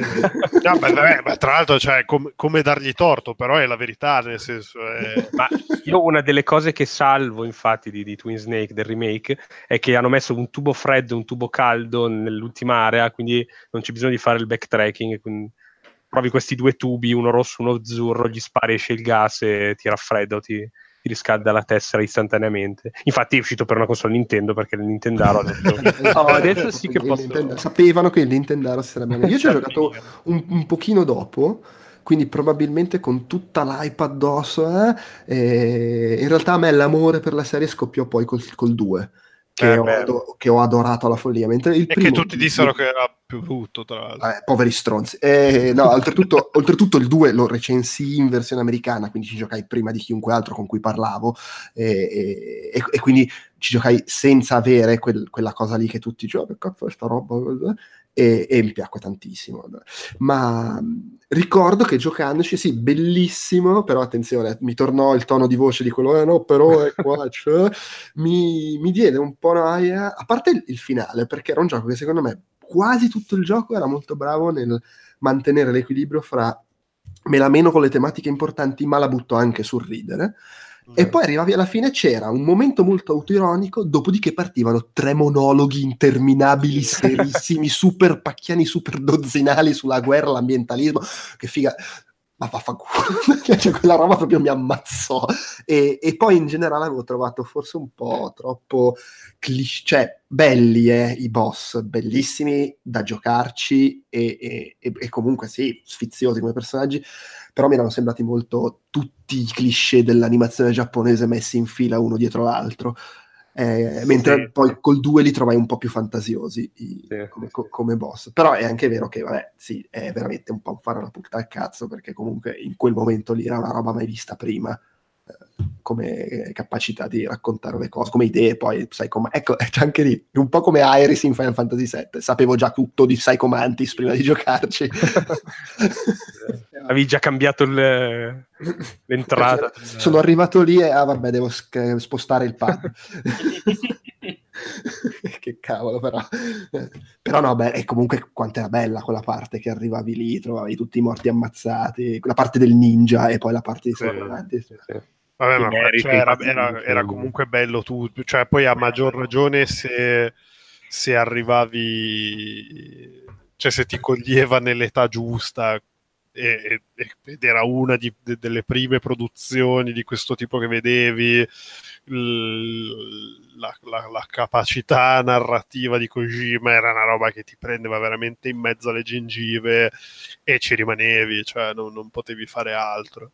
Era proprio Infatti in, in, quarta elementare barra quinta, eh, io, io, ci giocai credo proprio in quinta elementare, quindi facevo già il bambino ovviamente saputello, che quando tutti parlavano di Pokémon che io non giocai, io dicevo sì ma ragazzi voi giocate a Pokémon, io qui gli accordi start 2, start 3 sullo smantellamento delle, sì, delle sì, bombe nucleari, cioè, esatto. cosa ne sapete voi? Dice, era, ero già... Eh... Mamma mia, io facevo il servizio civile, te era mamma mia.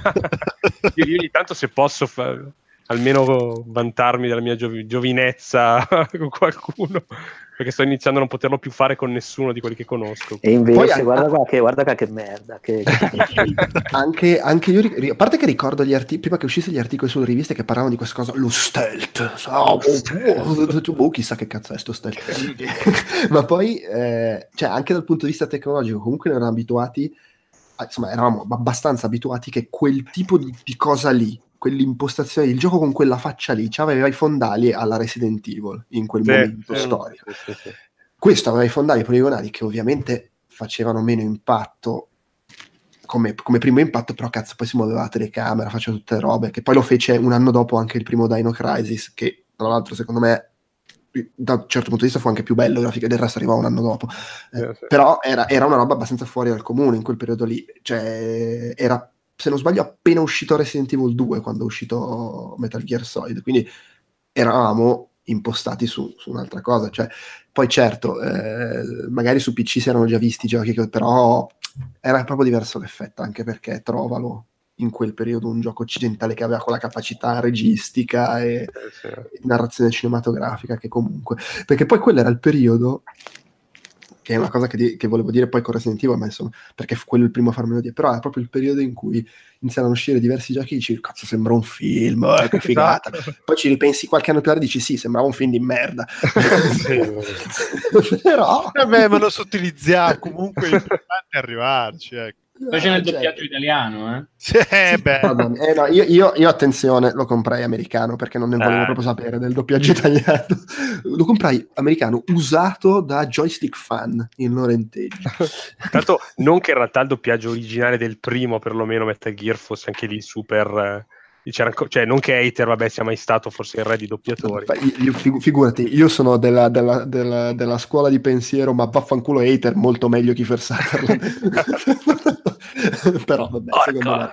Sì, infatti, infatti si, si, è risentito, eh? cioè, no, ok, però ammetti anche agli atti che sei un cane maledetto nel momento in cui esiste il budget cioè il, il, problema è che uh, hater che si impegna tantissimo è comunque peggio di Kiefer Sutherland che palesemente non c'ha voglia ah, beh, beh. tra l'altro eh, E tra gli, sarà tra gli invitati quest'anno ai Games Award, Hater, quanto pare, ho detto sì. tenetevi pronti, quindi c'è questa paura di remake eh, dove lui torna a doppiare, perché giustamente se Konami fa il remake non chiama Kiefer Sutherland, ma dice Kojima eh, l'hai voluto chiamare tu, noi riprendiamo Hater. Hater dice hai capito Kojima, no, cioè, non è questione di l'hai, l'hai voluto eh, richiamare tu, è questione che guardano quanto l'hanno pagato Kiefer Sutherland e quanto pagavano Hater. di pazienza. Tra l'altro, tra l'altro mh, mm, Metal Gear Solid mi ha ricordato una cosa, cioè che io di fatto all'epoca non l'ho giocato, ma l'ho visto giocato, cioè è stato il mio primo let's play però. Cioè io non... comunque il gioco giusto per fare il let's esatto, play. Eh, sì. perfetto, cioè lì infatti che poi eh, mio amico con cui sono ancora amico adesso mi ricordo che mi diceva Anto ma vuoi giocare un po' tu? Dico no Henry ma che me lo dai a fare il pad? Cioè tu fai due cose poi c'è un filmato di tre ore è bellissimo giocalo tu io ti guardo e, e, quindi cioè, era anche uno dei primi giochi che si prestava bene, secondo me, a, a essere visto giocare. Ma infatti sì, cioè, io, io, l'ho, rivisto, l'ho rivisto di recente da, da Fabio. Eh, che, che, l'abbiamo fatto la maratona. Sì. Eh, infatti sì, cioè, e poi quando e poi io lo guardavo, lo guardavo giocato e pensavo, cazzo, ma io me lo ricordavo molto più cioè, io mi ricordo di averci giocato con gusto, invece, cazzo, adesso non, cioè, giochi 5 minuti e poi non succede niente. cioè, che, che, come può essere, che, che, grandi, che grandi illusione può, farti, può darti la memoria? Aneddoto, un paio d'anni dopo l'uscita, credo, adesso non mi ricordo di preciso, comunque facevo servizio civile e feci per un periodo, vedi anche, anche io parlo di servizio civile, in una scuola sostanzialmente facevo il bidello in, in, in una scuola dove tipo a, a, vicino a dove c'è l'Ikea, um, Cormano da quelle parti, dove c'erano veramente era la scuola d- dove andavano quelli a, a, un gradino sotto il riformatorio. e, però io, siccome comunque appunto stavo iniziando a scrivere per le riviste, eh, si incominciò a sapere, oh, ma tu hai i videogiochi? mi ricordo che un giorno mi arrivò uno con una faccia che tipo minchia, devo stare attento a cosa gli risponde, questo mi taglia la gola. e, dice, oh, i videogiochi, ma tipo, ma Metal Gear Solid mi fa, a te piace? Ho detto, ma sì, a me è piaciuto abbastanza. Boh, ma non si fa un cazzo in quel gioco, parlane e basta e, e, e, eh, beh, in effetti non c'hai tutti i torti. eh, vabbè. Vabbè, io invece me lo sono giocato in giapponese prima dell'uscita europea e mi fece cagare. Ovviamente, ma non tanto per il giapponese, ma in realtà io ero rimasto eh, completamente infastidio. Ne avevo letto anch'io sulle riviste, addirittura girava la famosa foto di Kojima che faceva il level design con il Lego, l'avevano pubblicato anche in Italia in una rivista. Penso che fosse sempre una dei vari super console, super PlayStation console o qualcosa del genere, adesso non mi ricordo, però era lì che facevano gli speciali, diciamo, le anteprime un po' più accurate su alcuni giochi e mi aveva incuriosito comunque. Poi me l'ero trovato davanti e nonostante la cinematografia l'aspetto cinematografico l'approccio era talmente, ripeto, al di là del giapponese, però vabbè, lì tutto sommato ci poteva anche stare, era, era, stato talmente frustrante l'approccio, perché poi è vero che se una volta che entri nella mentalità giusta uh, diventa contestualmente facile. Però oh, alla fine trovarsi anche lì, ogni volta scatta l'allarme, ogni volta devi aspettare, aspettare i secondi. Uh, poi un'altra cosa che mi, mi, fece veramente arrabbiare era che si doveva giocare sul radar, perché per lo più Metal Gear finivi per giocarlo, cioè avevi lì tutta la grafica e i livelli da decifrare, però alla fine te lo giocavi guardando il radar il 90% del tempo. E questa è stata un po' una cosa che all'inizio mi aveva dato fastidio. Comunque lo avevo bollato come roba che non avrei più giocato.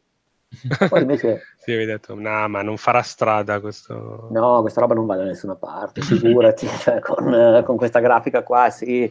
No, ma poi era veramente uh, il livello di ingresso per uno che veniva da qualcosa di più immediato e sì, era grosso, era, sì, sì, sì, Era frustrante perché tu non hai voglia di, cioè, sei lì una sera di giocare, scatta l'allarme, scatta, cioè sembrava quasi eh, una svista di bilanciamento col senno di, con una parola che poi allora non, conos- non, non avrei mai... Ma...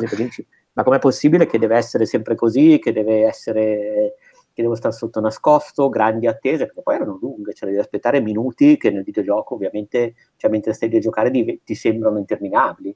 Sì, sì, restare sei... fermo mentre un contatore scende, aspettare sì, che si... Sì, era una cosa veramente Ma... frustrante, per cui lo bollai. Tra l'altro invece... Vai, scusa. Sì, no, solo per dire che il primo parte anche poi in quella zona che devi aspettare l'ascensore, Sì. che mette anche un po' a scendere, cioè comunque tu Mm. hai fatto scattare l'allarme due volte, magari perché è la prima volta della tua vita, e dici che cazzo devo fare? Cioè questi non muoiono, oppure muoiono, ma adesso cosa faccio? Insomma, poi scende l'ascensore e esce un terzo, quindi è una cosa un po'... cioè non è una prima area accomodante, diciamo. No, no, per niente. Per come è accomodante quando sale l'ascensore e vi arrivi a Shadow Moses, cioè lì è ancora più seccante, che veramente, poi io tra l'altro Metal Gear l'ho rigiocato uh, un paio d'anni fa da zero, sempre su PlayStation 3 se non sbaglio perché era uscito così e l'ho giocato in scioltezza ovviamente, così anche perché poi rispetto al 2 e al 3 lo trovo più facile perché poi hanno tolto la mappa, quindi il radar Sì, è... esatto, sì, perché nel 2 devi riattivartela se la vuoi. Sì, E e poi dal 3 in avanti lì diventa veramente stilt, però ci sta che a livello di design abbiano spinto il giocatore a abbiano osato, perché poi in realtà era un rischio anche togliere il radar, però vabbè all'inizio comunque era super frustrante, non lo giocai. Al servizio civile io invece a quel punto lo stavo facendo in una...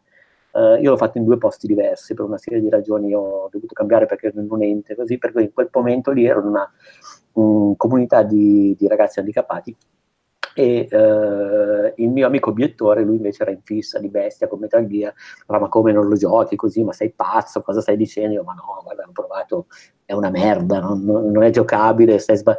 E poi invece niente, mi ha spinto a giocare, mi ha convinto, lì poi è chiaro, una volta abituato comunque alla cosa è un attimo, quindi lì poi mi ero casato di bestia e non dico che è il mio gioco preferito della serie perché è il 3, però è comunque un gioco veramente strepitoso. Giocandolo poi, secondo me è invecchiato meno bene, proprio perché la grafica, per usare un termine desueto, era davvero blocchettosa. Cioè, non... Eh, però è vero, nel senso quando No, l'ho no, rigiocato vero, su sì, sì, PlayStation vabbè. 1, cioè io me lo ricordavo, a parte che c'è quel momento in Metal Gear 4 eh, maschera, quando torni a Shadow sì. Moses nel sogno e già lì comunque mi sembrava impietoso. Poi a rigiocarlo dopo, cioè io adesso sarei per Twin Snake tutta la vita, anche se dicono che non va bene. Nel senso che la, la grafica del primo, se il secondo, anche quelli me li sono rigiocati tutti, il secondo e il terzo, un anno e mezzo fa quando è uscita la collection. Il secondo, tra l'altro, me lo sono recentemente ricomprato perché l'hanno reso retrocompatibile, il secondo e il terzo, con, con l'Xbox eh, anche One. Buoni. E no, se il secondo comunque già anche in versione non HD è fruibile come grafica, come le- leggibilità degli ambienti, il primo, proprio per il fatto che è così grezzo nel- nella sua resa poligonale, eh, è sempre facile, però è anche meno leggibile e paradossalmente ri- ti riduce a giocartelo ancora di più con radar rispetto a come lo Sì, ricordavi. sì, sì. Ma anche finendo la, la parentesi sulla, sulla saga, anche il terzo, secondo me, non in HD oggi ha, qualche problema a volte di leggibilità. Ah, guarda, io quello l'ho letto, l'ho gio- giocato l'ultima volta anche, l'ho giocato anche su eh, 3DS. Sì, ok. però mi pare che anche lì la risoluzione fosse leggermente più alta rispetto alla versione Sì, originale, adesso mi pare di ricordare. Però eh, lì però c'era la faccenda che c'era la giungla, che c'erano gli ambienti naturali, perché tu passavi da ambienti che erano pressoché interni, quindi molto strutturati, soprattutto nel secondo la leggibilità è molto elevata. Sì, sì, poi il 2 è assetticissimo. È asettico e tutto, per cui da quel punto di vista il level design è più ampio rispetto al primo, è molto più strutturato. Tra l'altro, parentesi, io invece ho trovato ancora fighe invece tutte le faccende delle carte da scaldare e raffreddare. Quella mi sembra ancora oggi una buona idea. Cioè, rispetto a tanto back- backtracking di merda che c'è in giro adesso, Vabbè, quello sì, sì, sì, almeno è interessante, la meccanica che c'è alla base. E se sei un po' attento, poi non devi nemmeno smazzarti su tutte queste menate.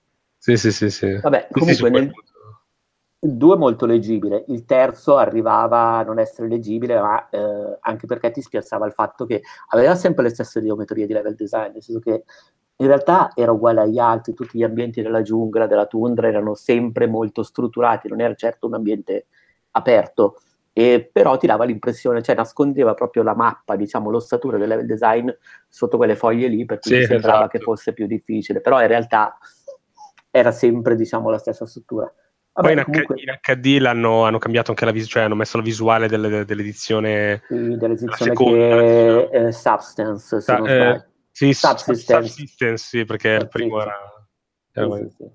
Vabbè, no, comunque il primo Metal Gear poi me lo sono veramente bevuto, bella la storia, mi era piaciuta tutta la faccenda, così. Addirittura adesso come meccanica narrativa lo preferisco al secondo e rispetto invece a quello che diceva Giuseppe sui boss, cioè io ho sempre trovato un po' deludenti rispetto a quelli del primo, quelli del secondo, proprio come caratterizzazione. Sì. Più, più che altro anche perché in realtà il secondo ti faceva credere che li affrontassi tutti, poi Vamp era un non affrontarlo quasi. Perché c'era, Beh, no, c'era quello stage nella vasca sì, che non, in realtà... Sì, però era, non so come dire, era meno, cioè era, percepivi meno il fatto che ti stessi scontrando, perché comunque lui era, era questa cosa che volava, che andava sotto, no? Cioè non ce l'avevi mai troppo, cioè sì, poi scendeva a menarti, però Fortune non l'affrontavi, eh, non so come dire, di là c'era più uno scontro uno a uno, non c'era più l'idea di livello boss, livello boss, no? un, po', un po' più classica, né due aveva voluto variare un po', quindi... Sì, beh, poi due aveva anche una struttura più più complessa con due personaggi, la parte iniziale così, però ricordo che in generale comunque sono più affezionato all'uno che al due, anche se ammetto che il due ha delle trovate uh, dirompenti sotto molto altri aspetti. Comunque, vabbè, Metal Gear figata. E questo per dire che Mr. Driller Beh, Io cazzo, non... Mr. Driller non molla niente. Eh. Ma questo è proprio, cioè abbiamo 50 mega liberi sulla ROM, che ci mettiamo? oh, gio- hai capito? Proprio lo stagista di Sony che va e scrive giochi da meno di 50 mega ROM. No, cazzo, beh, Mr. Mr. è veramente una di quelle robe che le guardi nella lista e dici, ma, è, ma perché? Cioè, di tutta la roba, cioè, ma te ne posso dire, cioè, in, in, realtà fino adesso abbiamo citato roba uscita su PS1 che ci, stava, ci sarebbe stata meglio di Mr. Drill. sì, sì, sì, e anche senza problemi di diritti molte. Che molte, molte robe che abbiamo citato probabilmente, no? Ma Eppure... sì, ma, oh, ma, ma, banalmente, ma oh, ma Cool Award, ma, esatto, sì, ma sì. che problema ti dava metterci Cool Award sì, sì. Mr. Drill? E invece no, hanno puntato su Mr. Drill perché secondo me ci credevano. Eh sì. Cioè, vai a sapere in quale mercato del mondo di riferimento è stato un gioco fondamentale per, per PlayStation 1. ma guarda, ma credo la Micronesia, ma che cazzo di... Cioè, boh, perché? Non lo so, ragazzi. Voi tra l'altro ci avete mai giocato questo Mixer Thriller? No. No, tra l'altro leggo che è un gioco che era partito come arcade, poi dopo è uscito per tutto, sì. praticamente, e sono in totale i mis- The, the, the Mr. Driller Series conta 15 titoli, eh, quindi sì. occhio.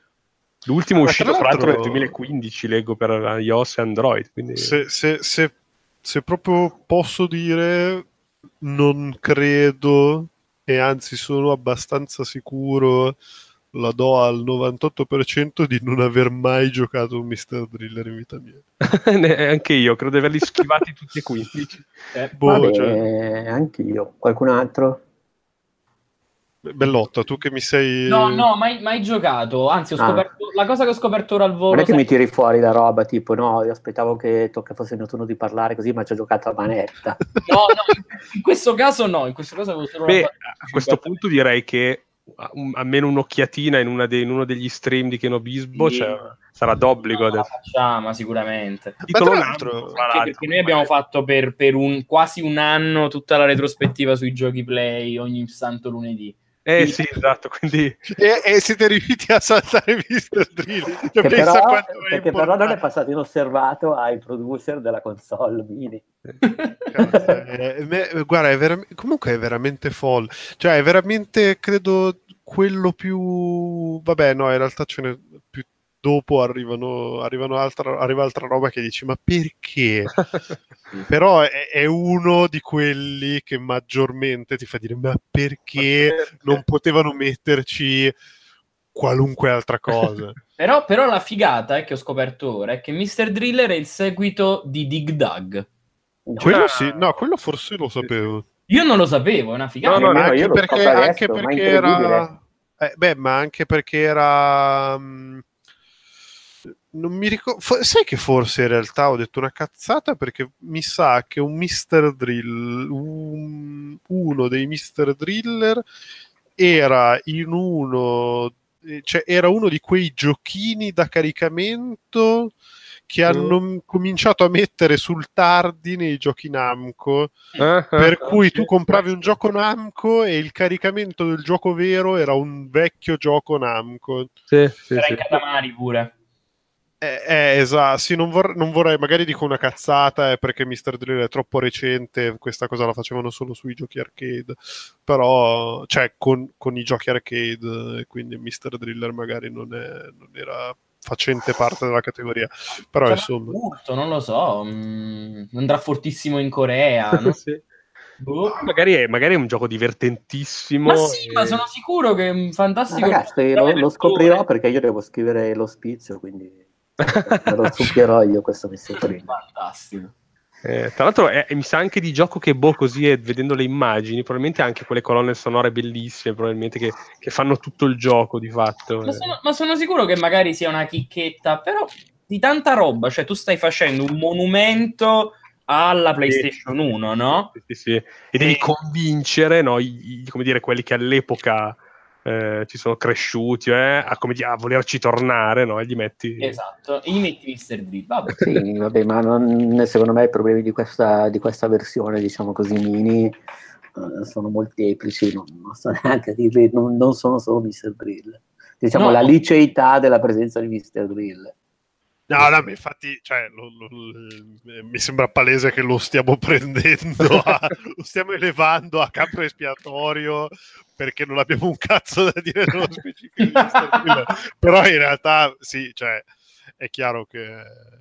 Vabbè, sì, così, vi stiamo ingolosendo per Mr. Driller eh? no, no, sì, ma infatti ma vabbè ma poi io, io cioè... l'ho scelto attenzione io l'ho scelto come, come gioco su cui farci lo spizio perché comunque mi piacevano gli artwork quindi no, no, cioè, ma, poi, ma, poi, è, è, cioè, lo, lo, sappiamo tutti qua dentro. Il modo migliore per parlare di videogiochi è non parlare di videogiochi. Quindi voglio dire, io sono, sono, anni che non parlo di videogiochi. Infatti, voglio dire, Bitanti ci ha costruito una carriera. Di che cazzo stiamo parlando? No, no attenzione, attenzione. Bitanti Mr. Driller lo conosce, lo padroneggia. Lui, soprattutto il lato driller, ma vabbè, questi esatto, sono, altri, sono altri discorsi. Sì, sì, eh, Matteo che ci ascolta, ciao Matteo. No, e... Beh, ma no, ma, io, ma infatti io passerei più che altro a Oddworld e esatto. Bodis. Eh, voglio dire, credo, credo, che veramente sia dall'altro lato dello spettro, nel senso che almeno per finta ci abbiamo giocato tutti ed era una di quelle robe che a modo su- che tra l'altro di nuovo secondo me se ci capitavi da bambino delle elementari che ci rimaneva sotto come Metal Gear Solid, Oddworld ti faceva l'effetto contrario, nel senso che era talmente distopico, talmente sporco, talmente ruvido e se vuoi era talmente puzzle game eh, stronzo, tra virgolette, nel senso che in realtà non, non, non lo so, io non ci ho mai più rigiocato, ma col senno di poi mi sento di dire che la sua difficoltà fosse solo fosse trial and error. No? Solo, esatto, solo cerca di capire quello che devi fare, che non una difficoltà vera, nel senso di cattiveria. Era, era repellente, nel senso che ti, ti, ti respingeva. Sì, sì. Se, se, appunto se ci capitavi all'età sbagliata, tra virgolette. Sì, per un bambino, esatto, non mi sembra la cosa più attraente. No, no. Eh. no che poi, no, allora, in realtà attra- essere attraente poteva anche esserlo, nel senso che tu lo vedevi, vedevi l'alieno strano, poi vabbè, lui la puntava molto su... Cioè io non, esatto, io non mi, non mi dimenticherò, cioè io ci avrò giocato 10 minuti in totale, ma ti cito tutte le battute di Abe a memoria, sì, sì, sì, compre- compreso di scorregge, quindi figurati. Però... Io posso, io, posso, citare tutte le battute di, di Metal Gear in italiano, eh. Dopo Zanzibar ero fuori dalla battaglia. Non, non farlo, non farlo. eh, p- però appunto sì, non, anche lui se, se, se, vogliamo anche Oddworld eh, cioè, oh, Abe Odyssey era, era, una di quelle robe cult che appunto è completamente eh. dall'altro lato dello spettro di Mr. Drill. Esatto, tra l'altro volevo dire, so che Joe Pepper se non sbaglio ci teneva a dire una cosa su Mr. Drill, molte cose su Mr. Driller, eh, non mi ricordo male. Se... Non credo di averlo mai eh beh, cazzo, è unplanned però, nessuno di mezzo a cinque persone che hanno vissuto in pieno il momento PlayStation ha cagato minimamente Mr. Drill. Ah, Abe invece fu un gioco a cui volli molto bene, ecco, questo lo posso dire. Ma anche perché era... È, cioè io mi ero, mi ero, succato un po' tutta l'evoluzione di quel filone di giochi, da Prince of Persia, Another World, Flashback, Art of Darkness. Eh. Sì, sì. E, sì, sì, e gli Oddworld sono quelli che hanno, che hanno, segnato un po' la fine di quel filone lì, i due Oddworld, se vogliamo. Io da piccolo chiamavo i giochi dove che, come cazzo si salta, proprio così, questo era il mio... Perché li, li mettevo ovviamente io che ero abituato a Super Mario Bros. Dicevo perché devo fare questo casino per saltare da una parte all'altra? Perché c'è la rincorsa? Perché scivola? Insomma, mi, mi, mi arrabbiavo. E... Tra l'altro, ecco, una, una roba di, di, di Ace Odyssey che poi, se vogliamo, è appunto comune a tutto il filone di. Eh, eh, tutto il filone che diceva Joe Pep è che tecnicamente era mostruoso. Cioè, io mi ricordo che era una delle robe che, che dicevo, minchia, ma sta roba fa, fa paura, cioè è bellissimo sì. da vedere. Sì, sì. Poi, eh, non... ma è... avevano sempre qualcosa di tecnologicamente, tipicamente le animazioni. Eh, eh esatto, sì, sì, sì. Cioè, so, è quel filone di giochi che quando vedi le speedrun eh, non, non, non, noti neanche le transizioni di animazione, le cose, cioè sembra proprio una roba che parte dall'inizio alla fine senza sbagliare mai un colpo, no? E vanno via fi- cioè, diffilata proprio come se Però un cartone animato. Adesso che ci penso, un po' perché c'era stato anche il flop di Art of Darkness. Eh, onestamente non mi viene in mente altro, cioè magari qualcosa c'è stato, ma non mi viene in mente altro di quel filone dopo il secondo uh, Odyssey, cioè dopo il secondo Abe. Sì, eh, Exodus, sì. Beh, anche perché poi quel filone lì di fatto divenne Tomb Raider. Cioè, paradossalmente, sì. Fate to Black, che è il seguito di Flashback, è molto meno questo tipo di gioco qua rispetto a quanto invece non lo era Tomb Raider, che era fatto a blocchi e, e aveva proprio quella cosa che arrivavi al bordo e, e, e Super Puzzle, mentre alla fine Fate to Black erano soprattutto in terza persona. Eh, di fatto Tomb Raider portò in 3D questo tipo di cosa qua e l'ha uccise sì.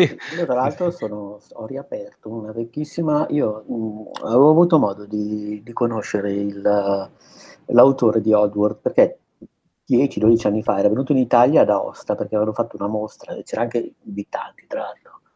eh, avevano fatto una mostra diciamo su videogiochi così e c'era lui come ospite ci avevo chiacchierato eh, e praticamente lui aveva proprio detto eh, rileggo dai appunti dell'epoca che aveva chiesto dei finanziamenti per la tecnologia 3D, ma alla fine hanno scelto le dimensioni perché il risultato piaceva di più perché volevano fare eh, un gioco cartoon, dettagli, ombre, praticamente avevano fatto dei tentativi, prototipato così, ma il 3D dell'epoca non andava incontro alle loro esigenze.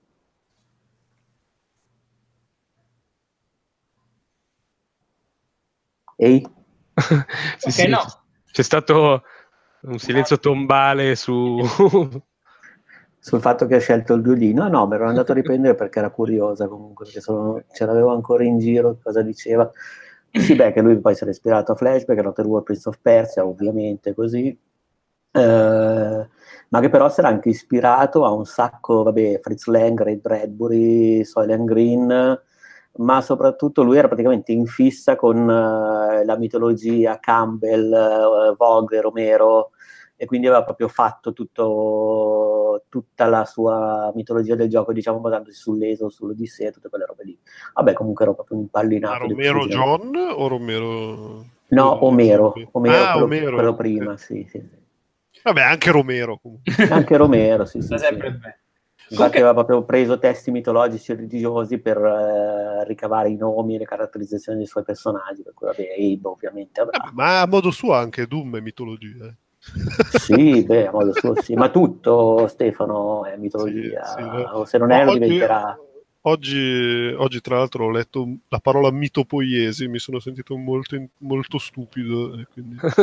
quale, quale, occasione migliore di ripetere mitopoiesi? Tra l'altro partì come l'idea di lanciare di fare una pentalogia a Oddworld, sì. mi ricordo che poi dopo i primi due si fermò un po' e mi ricordo che da piccolo poi quando il PlayStation 2 tra virgolette mi, mi arrabbiai nel senso che il terzo che era Manch Odyssey poi era uscito per, per, per, la prima Xbox e non c'era su PS2 infatti leggo che poi è arrivato su PS3 nel 2012 quindi sì, non, non, fu neanche particolarmente apprezzato mentre quello successivo Stranger's Wrath è altra roba, no? Successo, ma gioco molto, molto amato da chi ci ha giocato. Ma tra l'altro c'è questa ambizione incredibile di, ah oh, sì, facciamo la pentalogia, e giusto per semplificare le cose, attenzione, il secondo Oddworld, Abe's Exodus, non è il secondo de- de- dei cinque, eh? è considerato un capitolo a parte che gli è stato praticamente imposto, l'hanno fatto tipo in meno di un anno, perché aveva avuto molto successo quindi... il primo, quindi l'hanno fatto, ma non era assolutamente il secondo della Quintology, il secondo era Munch. No, cavolo, infatti adesso che lo dici qua su, su Wikipedia c'è la lista, infatti ho, c'è Odd Exodus viene chiamato Bonus Pentalogy Game, poi su Munch dice Second Pentalogy Game, quindi l'ha scritta qualcuno di, di Oddworld Habitats. È, è una roba insomma dichiarata che si sa. Sì, sì. Eh, il, il, paradosso è che eh, poi quando hanno Lorne Lanning si è rimesso un po' in carreggiata, ha trovato qualche finanziamento, eccetera, si è messo a fare i remake. adesso stanno facendo il remake del secondo. In realtà e infatti sto... leggo esatto che stanno, sta ah, sviluppando come... un altro studio con loro la supervisione, però. Ma de- del resto GTA 5 è tipo il quattordicesimo. Cioè... Esatto la, la, cosa fantastica è che se guardi sempre su Wikipedia ci sono otto Oddworld mai pubblicati. C'era l'RTS. il, il, c'era, allora, c'era l'RTS, uh, uno, sì. boh, un gioco d'azione, il seguito di Stranger's Wrath, il terzo dei, dei, dei, di quelli originali, di quelli 2D, eh, lo spin-off di Munch, un altro di combattimento, Stranger's Wrath 2, che è quindi un altro seguito di Stranger's Wrath, e poi quello multiplayer. Beh, l'ambizione, ricordiamo... l'ambizione non manca, i risultati... un po' meno. Ricordiamo che, così per saltare un attimo di palo in frasca, che comunque Shenmue devono essere 11 capitoli. E, su, e, su, questa vi chiedo, ma qualcuno dei qui presenti a Revelations Persona ci ha giocato? che parlando di capitoli no però è mezz'ora che cerco di parlare mo perché sono un tipo educato non parlo mai sopra però una cosa la volevo dire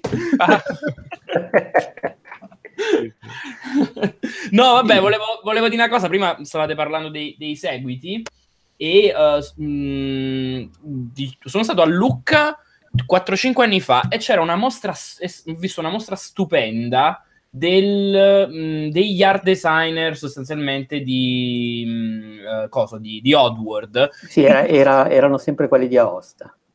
Sempre quelli, ok. Sì, sì. E, ehm, e sostanzialmente mostravano la loro visione per i seguiti, perché comunque c'era stato già parecchio lavoro ovviamente sì. di pre-produzione uh, anche già sui seguiti ed era veramente una figata. A me lo stile non è mai piaciuto tanto e da, probabilmente mi porto solo addosso stigma che da bambino mi cagavo proprio su, cioè mi faceva paura, mi inquietava. la scena credo di Exodus, dei tizi che scavavano e avevano gli occhi cuciti. Madonna, sì, quello è l'inizio, sì, sì, è proprio sì, sì. di Exodus e um, mi ha sempre inquietato tantissimo, quindi a giocare non l'ho giocato. Però devo dire la verità che non, non so cosa hanno in, uh, in, cantiere per le prossime, se c'è qualcosa in cantiere, ma oh, dopo il remake della roba veramente bella lì. Dopo il remake del, del, del secondo Oddworld probabilmente annunceranno otto giochi che non usciranno mai. eh, però no, sì, non si sa dai, comunque, Revelations persona non mi avete mica risposto. Ah, eh, no. no. Vabbè, ma perché il povero Antonio, scusa, doveva dire la sua... cioè, Noi facciamo pure le pulci, per... così gentile. Per, Persona comunque è la serie, mi ricordo negli anni poi di PlayStation 2, ma già, già su PlayStation 1, è la serie cu- di cui si discuteva negli scantinati dei salotti bene. sì, sì, sì, dove, quella... dove tenevano le vittime. Era, era la serie nicchia all'interno delle cose per esperti che ne sanno di nicchia. Tra l'altro, c'è nata come sottoserie di Megami Tensei che esiste dal Famicom, ma non se ne è accorto nessuno fino, al, fino a tipo alla PlayStation, probabilmente. Infatti, infatti la, vera, la, vera, domanda è: ma chi cazzo è Megami Tensei? Cioè, o... Megami Tensei Tensei è una serie, mi ricordo, io Shin Megami Tensei mi ricordo che si sono accorti tutti che esisteva perché a un certo punto in un episodio su PS2 c'era Dante di Devil May Cry. Sì. eh, esatto, esatto, esattamente. Sì, sì, e tutti però ne parlavano tipo, ah beh no, ma questa cosa, Shin Megami Tensei ma di che cazzo state parlando? Cioè, Vabbè, ma, ma, non, ma non avete mai parlato ma non ci avete di... giocato sul Famicom. Ma no ma cioè ma... no, scusa eh, siete ridicoli. Contavo di giocarci quando, dopo aver finito Earthbound No, ragazzi, e, questo, questo però è la BC. Eh. Però in realtà è la serie che se parlavi con l'esperto di JRPG ti diceva no, sì, sì, cioè il, il terzo episodio è molto bello, poi dal quinto inizia, eh, è quella certo. conosciuta dai fanatici proprio del genere. Ti, però era anche uno che ti diceva la mitopoiesi. sì, sì, sì, sì, sì, la mitopoiesi. All'epoca di PSM era, era, era di, di, degli Shin Megami Tensei e poi persona li conosceva bene quello che se gli dicevi incontri casuali ti rispondeva no, random encounters. E, e, tu dicevi ok e ti allontanavi senza dargli le spalle. Che salivi nel salotto bene che era comunque snob ma non così tanto Esatto, dicevano sì, tra l'altro sì, ero, sceso solo a prendere, ero sceso solo a prendere la birra ma... no, infatti mi sono sbattuto non era, non era nello scantiato del salotto bene era quello nascosto nell'armadio che guardava quelli che parlavano nel salotto bene. Diceva sfigati questi cosa stanno parlando No, e soprattutto ti diceva, guarda, allora, le prime 20-30 ore è un attimo, cioè ti deve un attimo introdurre le meccaniche, poi però diventa bellissimo, eh, ma beh. non quanto il post-game che sblocchi intorno alle 100 ore, ma poi diventa una roba, cioè dopo 100 ore diventa il miglior gioco PlayStation 1-2. Ma Però io vorrei tanto... giocarlo, cioè sono curioso, è una serie che no, ho... Allora, c'è un fatto, uh, io non ho mai giocato di persona, mh, mm, a livello di chiacchiera però mi dicono che i, i, persona, questa serie è fichissima, che mi ricordo già ai tempi mm, si diceva, ah sì, persona, cosa però in realtà veramente fighissima lo è diventato dopo un paio di episodi, credo, perché ha introdotto tutta una serie di cose. Ricordo io viene eh, eh, esatto. infatti, infatti sì, ha... un è un po' proprio da, vabbè, da, dal dottor Grant che vuole il, il, il, il, il, coso, il Velociraptor con le piume. sì, all'ultima, all'ultima Games Week eravamo io e Antonio che cercavamo di ubriacarci e beh, ci siamo imbattuti in questo esperto incredibile della serie Persona che tra un mito poiesi e l'altro diceva che il, il terzo era probabilmente quello. Che... diceva sì, ma è che poi tra l'altro è Gian di, di coso, di, di Orion Web Dubbing.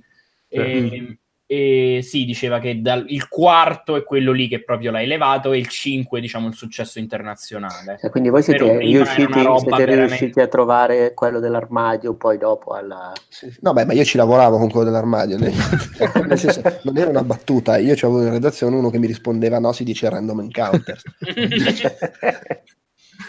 io non, non so se PS... io legge... da, da, lettore di PSM mi ricordo che magari è lui, mi ricordo Sperma, esatto, sì, sì, infatti, che, che, che era fantastico, cioè, sì, da, come, sì, da fuori era un essere mitologico, quindi immagino da dentro. No, no, da dentro l'armadio però. da dentro l'armadio. Tra l'altro anche qualche mese fa ha lanciato una rubrica su, sugli anime su Outcast, l'ha lanciata ed è caduta nel fosso perché ha fatto solo un episodio. Però. wow, no, guarda, che, guarda, che, è scomodo scrivere nel, nell'armadio. Ah no, hai ragione, hai ragione, assolutamente, hai ragione. Pa- piccola parentesi che non voglio diventare una discussione, però quando, cioè è abbastanza surreale. La, la, la, PlayStation Classic ha oh, le polemiche perché ci hanno messo i giochi PAL e poi ci mettono Revelation Persona che PAL non è mai uscito. esatto. Allora siete stronzi, scusa. Ah, beh, ma quello mi sembra che fosse il bottom line, che è un po' il random encounter. Beh, l'hanno messo anche un po' per cavalcare il successo del 5. Eh. No, beh, è chiaro, sì, sì, certo, sì, sì, eh. per carità. Eh, è, è, abbastanza anche inevitabile, fai la console di quell'era lì, inizi a ritrovarci a ritrovarti con diverse cose che esistono ancora oggi che quindi puoi sfruttare. Um, Rayman. Allora, Rayman, io ricordo ce, ce l'avevo per PlayStation 1 eh, e ammazza che grafica della Madonna, ma bellissimo, sembra un cartone animato, porca miseria. Eh. Poi lo riguardi oggi, molto bella, bello stile, però sembra un cartone animato sto cazzo. E, e, oh, oh, figatissimo, poi ne parlano bene, eh, fa un po' cagare. cioè ok, va bene, lo capisco, sei stato sviluppato da un giocatore europeo, quindi uno che si era formato, insomma, su Amiga, dove i platform erano brutti e difficilissimi, non è che però questo ti obbliga a fare un platform brutto e difficilissimo. Dai, non era brutto, cioè... Mh, mm, no, brutto no, però... Non era, non era Mario, insomma, era lontano dalla rifinitura. Se, era... Secondo me c'aveva la sindrome, la sindrome Team 17, cioè che non è che sei brutto, è che però mi devi bilanciare la difficoltà, se no diventi eh, brutto. Sì era impietoso, era veramente... Imp- ricordo, cioè, il, primo, il, primo, mondo te lo faceva fare, eh? Il primo mondo ricordo che tutto sommato si faceva. C'era, penso fosse il secondo e il terzo, già quello della musica in cui c'erano quelle note appuntite, cioè c'erano dei passaggi che erano completamente senza alcun senso, senza alcuna pietà. E penso di averlo finito perché c'era poi il boss finale che era la, la tizia che ti lanciava le lavatrici, la tizia mm. che ti lanciava le pentole a pressione. E sì. quello era veramente proprio costruito per farti bestemmiare perché mm. eh, se tu arrivavi a quel boss con una sola vita, non riuscivi a batterlo assolutamente. Non, non, avresti mai potuto farlo al primo colpo perché era tutto, diciamo, trial and error, o tutto ricordarsi proprio il pattern, il, par- eh, il, cazzo, il pattern al frame, sostanzialmente. No, no, un, secondo me era un gioco fuori dal tempo come, come design. Yeah. Okay. Cioè, ma poi, voglio dire, nel senso, amico, sei su, sei su console non sei su, cioè, su console, i giochi di piattaforme devono essere belli, devono essere giocabili, no? Sta roba. Poi, oh, PlayStation, ti ho comprato un anno dopo il Nintendo 64, ma mi pigli per il culo. è un anno che gioca Super Mario 64 devo giocare sta roba, ma vaffanculo. Tra l'altro c'avevo originale, non credo di, aver, di essermi mai nemmeno impegnato a finirlo perché mi ha fatto incazzare. No, no, boh, non lo so, io l'ho sempre trovato. Ma oltretutto, oltretutto invece, poi i, i, Rayman successivi furono dei giochi molto più moderni. Certo, Rayman 2 e Rayman 3 non valevano un Mario 64, però nell'ambito dei giochi di piattaforme 3D che non sono Mario, non erano un cazzo male. E i Rayman Legends e Rayman Origins sono giochi che hanno un design di una pulizia, di una morbidezza incomparabilmente superiore. Mamma mia. Per l'epoca di riferimento. Sì, sì, sì. sì. No, ma hai detto bene alla fine, cioè, era proprio la gente che veniva dall'Amiga, dall'Atari, da quei giochi lì, e quindi ha fatto lo stesso gioco. Figo, perché potevano farlo figo. Perché comunque l'impatto grafico, cioè, nel senso c'è ancora... No, Poi è un personaggio che è rimasto, cioè, nel senso proprio il design del personaggio era ottimo. Sì, sì, sì, assolutamente. Però l'hanno fatto proprio di massello, come se fosse stato un gioco Amiga. Oh, poi magari oggi il gioco lo trovo meno intransigente, però nella mia memoria è tipo è più stronzo di molti giochi per NES. sì, sì, sì, sì, sì, la voglia. Perché non c'hai manco quella, quella, rapidità, quella croccantezza poi nei movimenti. Infatti, sì, era una cosa impietoso, impietoso, e legnoso. Impietoso e legnoso, esattamente. E. Proprio le, le, assi di legno sul, sui denti. Beh, Parlando di assegno e di denti. esatto, Resident Evil. Resident Evil. Eh, tra l'altro notare, hanno messo la Director's Cut, la Director's Cut che era quella che aveva le vibrazioni. sì. la console senza le vibrazioni, ma là sei stronzo. Bra- bravi, bravi. eh, vabbè, poi ci sta perché metti la Director's Cut che è quella completa con tutto. Sì, con, più, con, più, sangue, con un po' di... con il... Eh, tra l'altro chissà se è a colori o in bianco e nero. Il... L'intro cioè uno delle che, che credo, credo... era in bianco e nero, questa cosa che ha messo... Anche nella Director's Cut era in bianco e nero? Sì, era in bianco e nero lo stesso, infatti... Ah, ok, ok. La gente si era un po' incazzata per questa cosa, dici fai uscire la Director's Cut, a questo punto mettici anche la cosa, invece no. Yeah. Se non ero era comunque in bianco e nero. Director's Cut o non Director's Cut, l'avevo detto prima, Resident Evil era proprio il momento, minchia, sembra un film. Era, era, il nuovo momento, cazzo sembra un film, perché esatto. poi è capitato poi... qualche avventura grafica su Amiga, cazzo sembra un film, però questo era il next gen del cazzo sembra un film. Infatti c'era, esatto, c'era la Director's Cut proprio per questo. Sì, tra l'altro, fantastico, eh, wow, ma è Alone in the Dark troppo più bello, troppo più figo. Poi iniziò la pantomima di Shinji Mikami che diceva: No, ma io Alone in the Dark non l'ho mai visto fino a che poi quando sei andato da Capcom, no, ma certo che l'ho visto, è che non potevo dirlo. cioè, Però... no, ma va, stavamo facendo un FPS, poi abbiamo visto eh, Alone in Dark. Mm, facciamo così. eh, piccola nota, vedendo qua i titoli, eh, che a parte mi accorgo adesso, perché vabbè, sono scemo, quindi lo dico chiaramente, sono in ordine alfabetico, non me ne ero accorto, cioè non, non, non avevo compresa questa cosa, eh, è che alcuni hanno, cioè tipo Resident Evil, trademark, Mm. Che, però altri no, che ne so, tipo Siphon Filter, nulla. Tipo altri, ti dico, sono sul sito francese non ce l'ha nessuno. Ah, ok, no, perché su quello, sulla lista che aveva messo in chat, poi so, Oddworld Odyssey Registered, non c'è la R. Cioè, anche qui li hanno messi un po' a caso. E... Eh, comunque, ecco, ric- tu mm, prima Stefano dicevi che Metal Gear Solid l'hai giocato, rigiocato, rigiocato. Ecco, Resident Evil è quello che io ho giocato in quella maniera, cioè io l'ho finito con lui, finito con lei, finito con, con lui la seconda volta per non mi ricordo quale motivo, finito con lei la seconda volta per non mi ricordo quale motivo, a quel punto si sbloccavano i costumi e beh no vabbè affanculo, li devo, lo devo rifinire con i costumi, sai mai che si vede qualcosa di diverso. Esatto, esatto. Ovviamente ah, con entrambi. Anche questo è abbastanza, tra l'altro anche questo fa parte dei giochi rigiocati, perché ho un amico che non ha mai giocato la saga, quindi eh, li ha, ha comprato a tipo 10 euro su PlayStation 3 il, il pack con dentro 1, 2, 3, Code Veronica 4, 5, 6 esiste una roba del genere e quindi li, ha, li abbiamo rigiocati assieme quindi anche questo sono abbastanza fresco. Sì, tipo un, annetto, un annetto fa. Tra, tra, l'altro anche di questo c'è ovviamente il remake bellissimo per GameCube ben più bello di quello di Metal Gear Solid eh, Ah sì, sì, sì, sì, madonna, quello sia una che, che, che, vabbè, dici che cazzo ci giochi a fare oggi a quello per PlayStation 1? Eh, esatto, eh, esatto, sì, sì. Però vabbè, uno comunque vuole giocare l'originale, lo posso sì, fare quanto, quanto, quanto era fico. Cioè, ah, quanto era trash, ma quanto era fico. C'erano delle musiche del primo fantastiche che secondo me nel remake mancano invece, che erano un po' più. Ah, ah. Vabbè, ma no, ma, cioè, ma poi mo... tutti dicono i cani, ma cazzo, ma il primo zombie. Il primo zombie che, che si fonda al corridoio, alza la testa, ti guarda, mamma mia. Sì, sì, sì. Io infatti il bagno gigante, la stanza col fucile che ti, che ti, schiacciava e dovevi portare il fucile, erano anche abbastanza sfiziosi gli enigmi nella loro completa follia. E poi esatto, c'era la grande, il grande leitmotiv del ho salvato 15 minuti fa perché ho i nastri contati e se mi schiaccia il soffitto vaffanculo perché devo... Eh, ma lì i Resident Evil hanno sempre scatenato il mio animo da Rain Man. Io tipo arrivavo in una nuova zona, perché poi c'erano chiaramente la cosa, vabbè, sei arrivato in una nuova zona, ok, torno nella zona precedente e faccio avanti e indietro 18 volte per spostare tutte le cose che mi sono lasciate in giro e portarle al baule. Poi, che poi Resident Evil 0 fu, va, torni indietro a cercare tutti gli oggetti che ho lasciato in giro per terra. Madonna, Madonna. Ah, la valigia, devo sistemare le cose.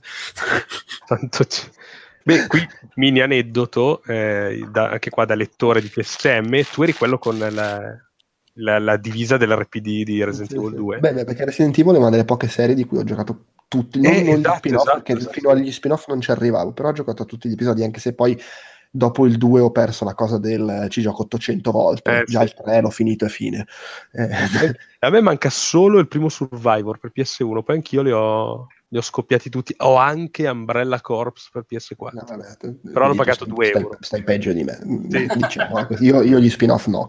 Ma eh. guarda che il mio affetto verso Joe Pep, verso le, le, le, l'essere Joe Pep, nasce proprio perché io prendo PSM e ho detto, ah, questo c'ha, c'ha, è vestito come l'RPD, vuol dire che non mi piacciono i Resident Evil. Cioè, queste cose da, da ragazzino, insomma quindi sono sempre io che dico che sono giovane, eh? è una cosa eh, che eh. La, la, metto apposta, lo dico apposta. Nel senso... Comunque, Resident Evil ha un po' con Alone in the Dark il rapporto che c'ha Doom con Wolfenstein. Aspetta, cosa? Nel, nel senso che cioè, Alone in the Dark faceva la stessa roba prima e l'ha fatto per tre episodi. Ah, sì, Però, sì. Cioè, è Resident Evil. Quello eh, che sì, ha sì, sì, sì. Il problema è che cioè, Alone in the Dark è veramente invecchiato male male. Eh, sì. È chiaro, sì, sì, sì. Tra l'altro, cioè, poi Dark, rispetto a, mentre Wolfenstein comunque è fatto dalla stessa gente di Doom, e quindi comunque il rapporto è diverso. Cioè, Alone in the Dark l'hanno copiato, per tipo 15 anni non hanno ammesso che l'avevano copiato e nel frattempo Alone in the Dark ha tentato di rilanciarsi due volte finendo sempre più nella merda. Però se, secondo me il primo Resident Evil eh, non è nel senso non è invecchiato così bene uh, cioè nel senso secondo me il primo Dark e il primo Resident Evil sono invecchiati tutti e due di merda No, certo, assolutamente. Sì, sì, no, era più una gara. Ti, dirò di più. Ti no, ma nel senso, secondo me è più o meno uguale. Tra l'altro, io me lo sono rigiocato. Eh, il primo l'ho rigiocato su DS quando l'avevano ripubblicato ed era più o meno il primo, a parte quel minigame bruttissimo dei coltelli. Ho detto, ma che merda! Cioè... No, no, ma, ma guarda, è una merda perché tu, tutte, le cose, tutte le cose fighe che aveva Resident Evil oggi si fanno troppo meglio cioè la grafica, il sistema di controllo, il fatto sembra un film, oggi sembra veramente la short rispetto a come sembrano un film i giochi di adesso. Eh, però secondo me già rispetto al 2 c'è un abisso. Ah, dal beh, punto di vista, sì. diciamo, cinematografico. Beh, poi lì, poi c'erano tutte le polemiche, perché ricordiamo che Resident Evil era... Quando è uscito Resident Evil e Silent Hill, eh, però Resident Evil è troppo d'azione, che è sta merda, Silent Hill è l'horror raffinato. Poi è uscito Resident Evil 2, e eh, Resident Evil 2 è troppo d'azione, Resident Evil 1 era l'horror raffinato, oh, porca puttana. sì, sì, c'erano, c'erano, le diatribe Silent Hill per i linciani, sì, sì, eh, Resident Evil per i romeriani, era una roba veramente ridicola. Sì, cioè, ma poi la sottodiatriba del comunque Resident Evil 1 era raffinato rispetto al 2 oh, e poi quando è uscito il 3 è troppo d'azione era meglio il 2 minchia. No no ragazzi, cioè, ma l'unica cosa che restituiva il senso di raffinatezza di Resident Evil che in realtà era tamarro. Ma tanto quanto gli altri tra l'altro, tra l'altro, era la villa era comunque il contesto spaziale chiuso ma, che dava un senso di autorialità. Ma sì, ma, ma poi aveva, fatto, aveva, delle cose che a livello horror erano fatte molto bene. Abbiamo detto dello zombie, cer- certi momenti un po' più gotici, il modo in cui creava l'atmosfera.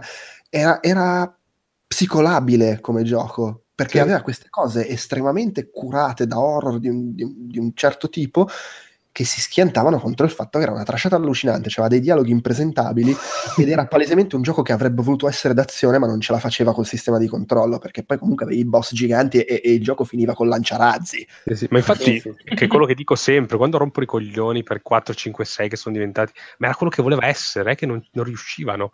Quindi, cioè, doveva no, essere in prima persona inizialmente. Tra l'altro, Silent raccontava l'horror psicologico... è quasi più raffinato del primo. sì, sì, sì, sì, volendo, nel senso in termini proprio di racconto così, vabbè, poi il 4 quello era proprio sbracato, sì, cioè, vabbè, Perché, comunque, comunque, questa cosa del era, era, era, era, più raffinata, era meno d'azione quello prima, cioè, è proprio è una storia infinita, perché già Alone in the Dark 2 la gente si lamentava perché era troppo d'azione e meno horror raffinato rispetto al primo, per cui cioè, è, proprio, è, un, è, una saga infinita questa cosa qua. Sì, sì, sì, è vero. Tra l'altro qualcuno se l'è giocato per caso il remake che hanno fatto su PlayStation 4? Io, eh. gio- io, non ho giocato il, il, il, nuovo Resident Evil che era uscito su PlayStation scusa, il nuovo Alone in the Dark che era uscito su PlayStation 1 o meglio, avevo giocato tipo i primi 20 minuti eh, che, che, introduceva già il fatto della luce però ho tipo recensito quello successivo che era uscito su PlayStation 3 e, e Xbox 360 ci giocai su PS3 mi sembra. Boh, cioè era gioco horror medio con qualche idea carina ma ass- assolutamente non all'altezza del nome che porta era quella roba là. Secondo me è massacrata, la classica cosa che viene massacrata troppo perché si chiama Alone in the Dark. Esatto, se si chiama, eh, beh, carino, eh. Provi, sì, ci ha provato. Eh, eh, peccato, peccato perché Alone in the Dark all'inizio era... È un, è un, era Lovecraft, come... la roba raffinatissima. No, è chiaro, sì. Ma è un po' come pro... se Prometheus si fosse chiamato Event Horizon 2, avrebbero gridato tutti al capolavoro. Eh. probabilmente così. Eh, no, Marco, tu invece hai giocato per caso Resident Evil, uh, quello nuovo, il eh, Resident Evil Remake, diciamo così. Sì, perché fa anche qui sempre con questo. Ah, amico. ma tu intendevi, io pensavo parassi in Dark, intendi quello per GameCube? No, intendo proprio del remake che hanno fatto del primo Resident Evil. Eh, però in realtà per PlayStation 4. È il porting del titolo per GameCube. Eh, esatto, la conversione di quello GameCube. Sì, sì, sì, sì, quello. Sì, sì, è identico. È identico, però hanno aggiunto il fatto di non, non, muoverti più a carro armato, che è una botta di vita non indifferente. Sì, comunque l'ho giocato a, sempre nello scorso anno con questo mio amico, perché ovviamente io da, da, nazista gli ho detto no, no, partiamo con Resident Evil 1, facciamo tutto e poi quando arriviamo al Director's Cut giochiamo al Director's Aspetta, ma tu Resident Evil 1 l'hai fatto giocare già la versione remake? Oppure no, no, no, quella dopo, perché è da nazista che l'hai fatta giocare come ultima?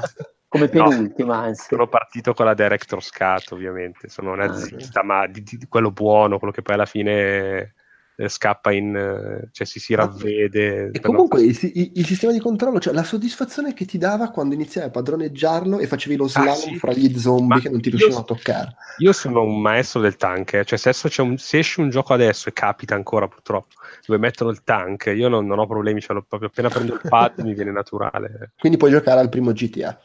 esatto, che prima dicevamo. Comunque, eh, io comunque nel, nel, nel nuovo Resident Evil Remake mi sono trovato male perché non c'era quel sistema di controllo di merda. Ah, eh, ok, eh, esatto. comunque no, quel, questo qua per PS4 sì l'ho giocato, ma cioè, secondo me è fighissimo, ma già su GameCube per me era, ma sì, era, era fuori di testa, cioè, visione, poi pulito in HD è una roba... Ah, secondo me ha un fatto che se ovviamente, cioè se uno vuole scoprire la serie, io gli dico, vabbè dai, giocati quello che è più moderno. Certo, poi se vai a giocarti il Dual 3 c'è un attimo uno shock anafilattico, ma insomma... Almeno fino eh... a gennaio, fino a gennaio, poi da gennaio in poi almeno il 2. Eh, beh, comunque poi se ti giochi il 3 con Veronica arriva lo stesso lo shock, non è che... Eh, è un, comunque un peccato perché giocava un sacco anche sul far divertire chi aveva giocato l'originale e spiazzarlo spostandogli gli sì, spaventi. Sì. Sì, sì. Come già, come già faceva Resident Evil 2, mi faceva impazzire di Resident Evil 2 che quando giocavi col secondo personaggio ti spostava le vetrine sfondate di qua e di là.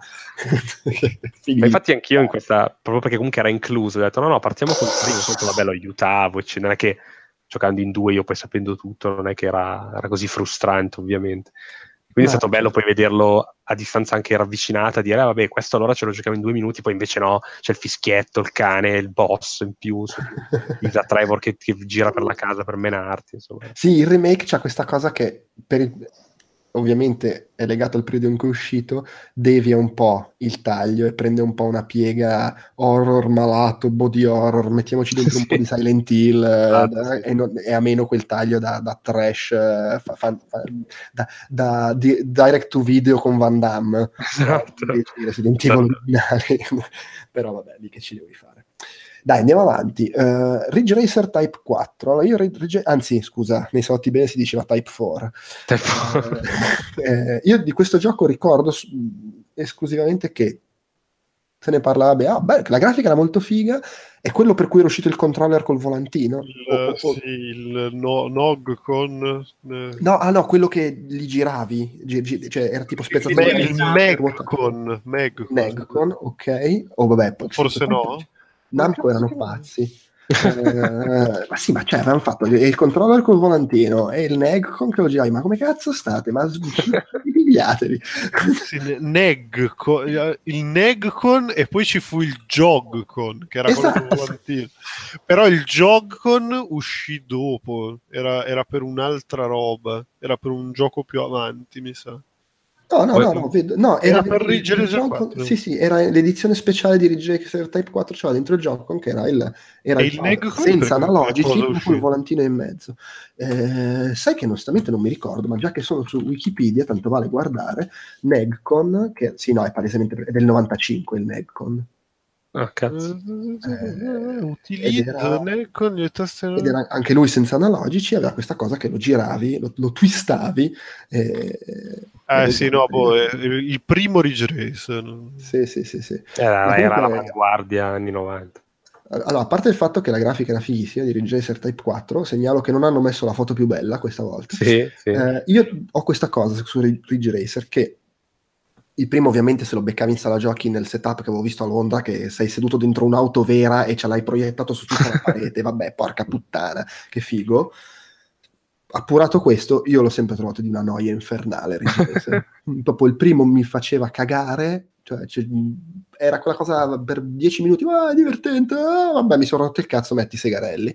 E non ho mai giocato i successivi, ho giocato un po' a quello del lancio di PlayStation 2 ed era proprio quella roba, vabbè, è bello perché è un gioco di lancio ed è bella la grafica.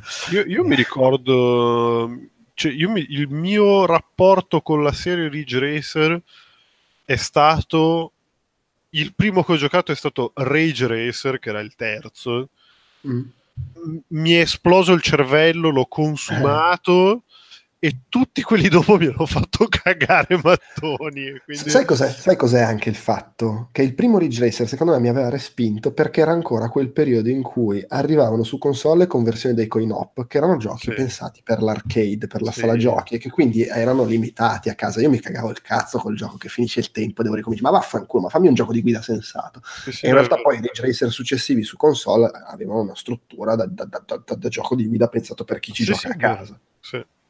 Sì, sì, infatti Rage Racer alla fine era, se vuoi, era un po' il gran turismo per quelli che si smaronavano dei, de, de, delle meccaniche simulative di gran turismo. Ed, ed, era il primo per, fatto appositamente per PlayStation e non conversione da sala giochi, Rage sì, Racer. perché Rage Racer 2... Ridge Racer 2, Rave Racer erano ancora con noi. No, esatto, Rave, Rave Racer era... Sì. Sì, sia Ridge Racer 2 che Rave Racer. No, forse Ridge Racer Revolution era già solo per PlayStation, sì. Sì, sì, sì, sì, eh, quello era già direttamente per PC. Poi Ray, Rage Racer e Ridge Racer Type 4. Vabbè, comunque qualcuno che ci ha giocato a Type 4 o, o c'è solo ricordo, gente... No, ricordo solo la, la ragazza in copertina. Tipo... Ray, Ray con Agase.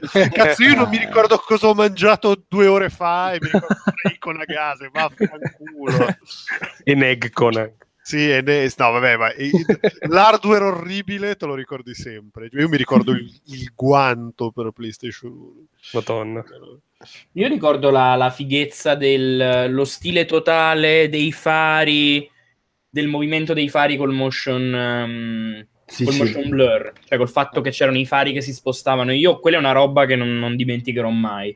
Cioè, sì, questa cosa che di notte guidando, specialmente facendo le derapate, sai, si spostava la macchina parecchio e ti faceva la scia il faro. Era una roba che, boom, proprio cervello esploso. E per il resto non ci ho giocato tantissimo, ce l'aveva mio cugino, me lo ricordo. e da lì... Cugino, mio cugino. Sì, sì, sì, sì, sì. Sì, a me stava sul cazzo proprio come imposto, cioè che devi sì. fare dare i tocchetti. Mi piacevano giochi di guida diversi, problema mio, per carità, era sicuramente una bella serie. Eh, per, nei miei ricordi, però, Type 4 veniva esaltato come capolavoro, il più bello della serie. Però. Ma solo no, per Rico Gas. Io ci giocavo un po', ma mi ricordo che mi cagavo il cazzo anche.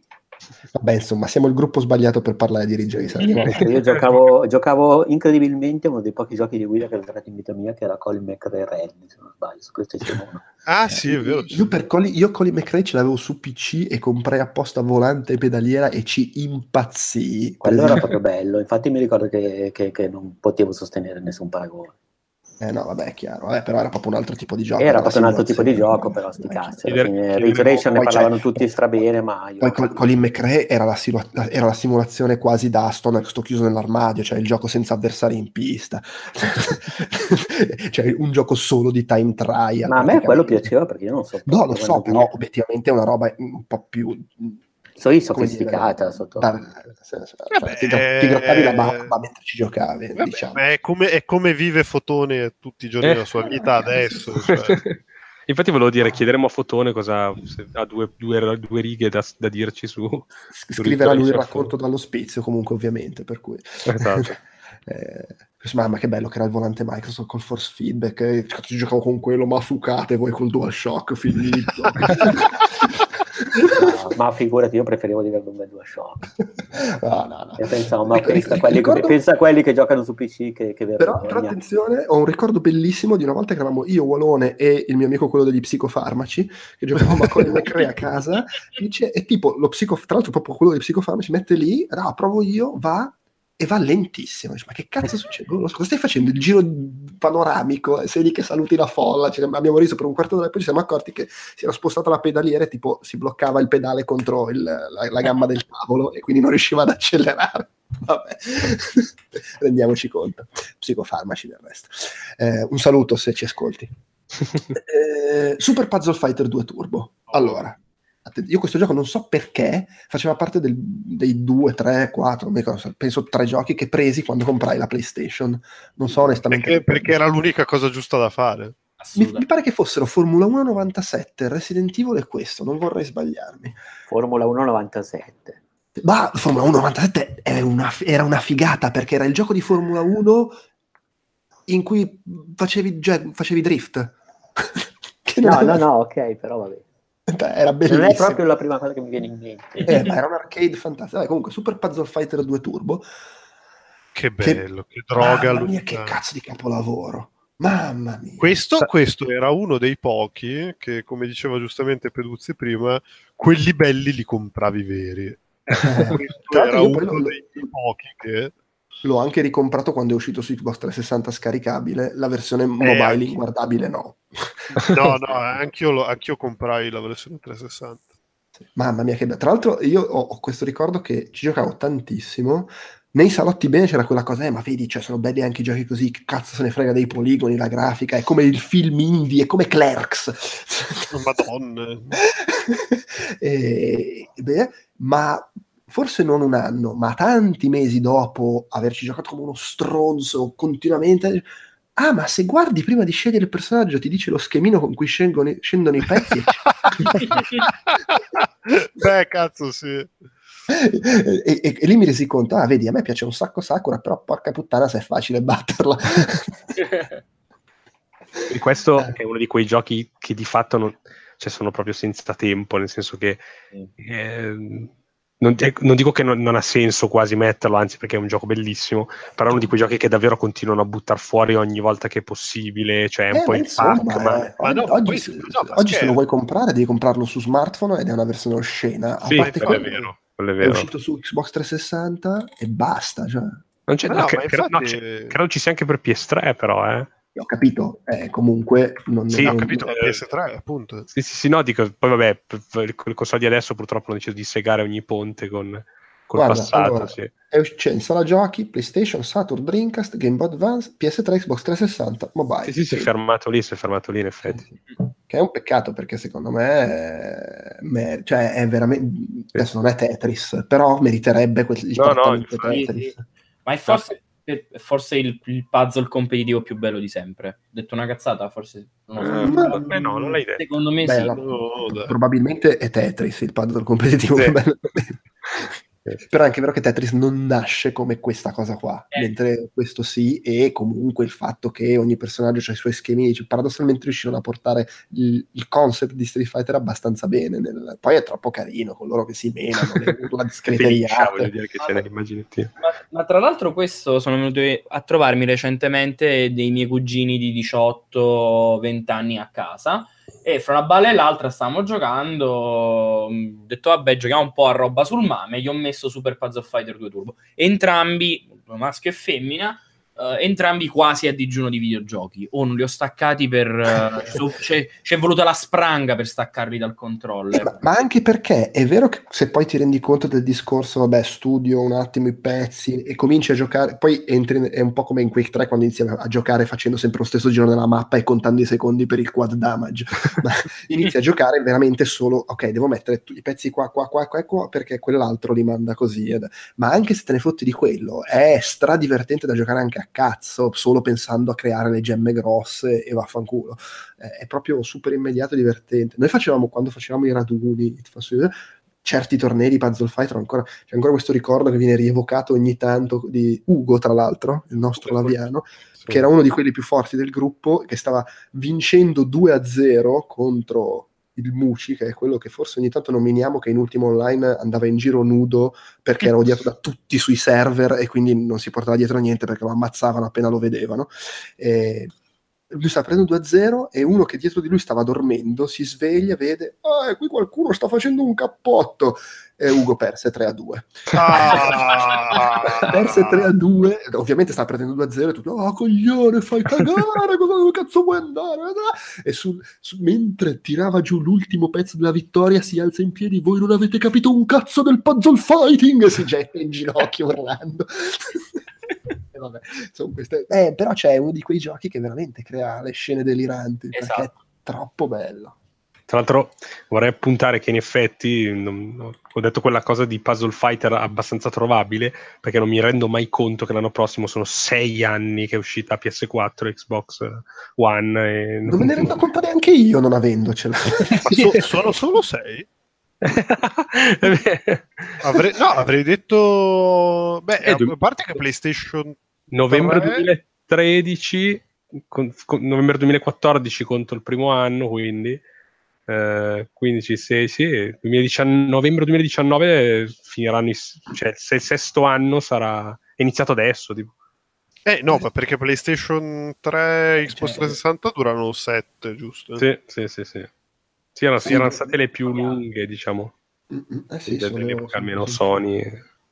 Sì. No. Vabbè, vabbè, comunque. No, comunque Super Puzzle, Super Puzzle, Fighter 2 Turbo, capolavoro incredibile. Chi dice il contrario non ha un cuore. Ma sì, ma poi era, era, era, era, quel periodo in cui Capcom ancora ci provava. Fecero anche Pocket Fighter. E, e, e, sì, sì, sì, cazzo, me lo ricordo anche, anche quello sfondato malamente.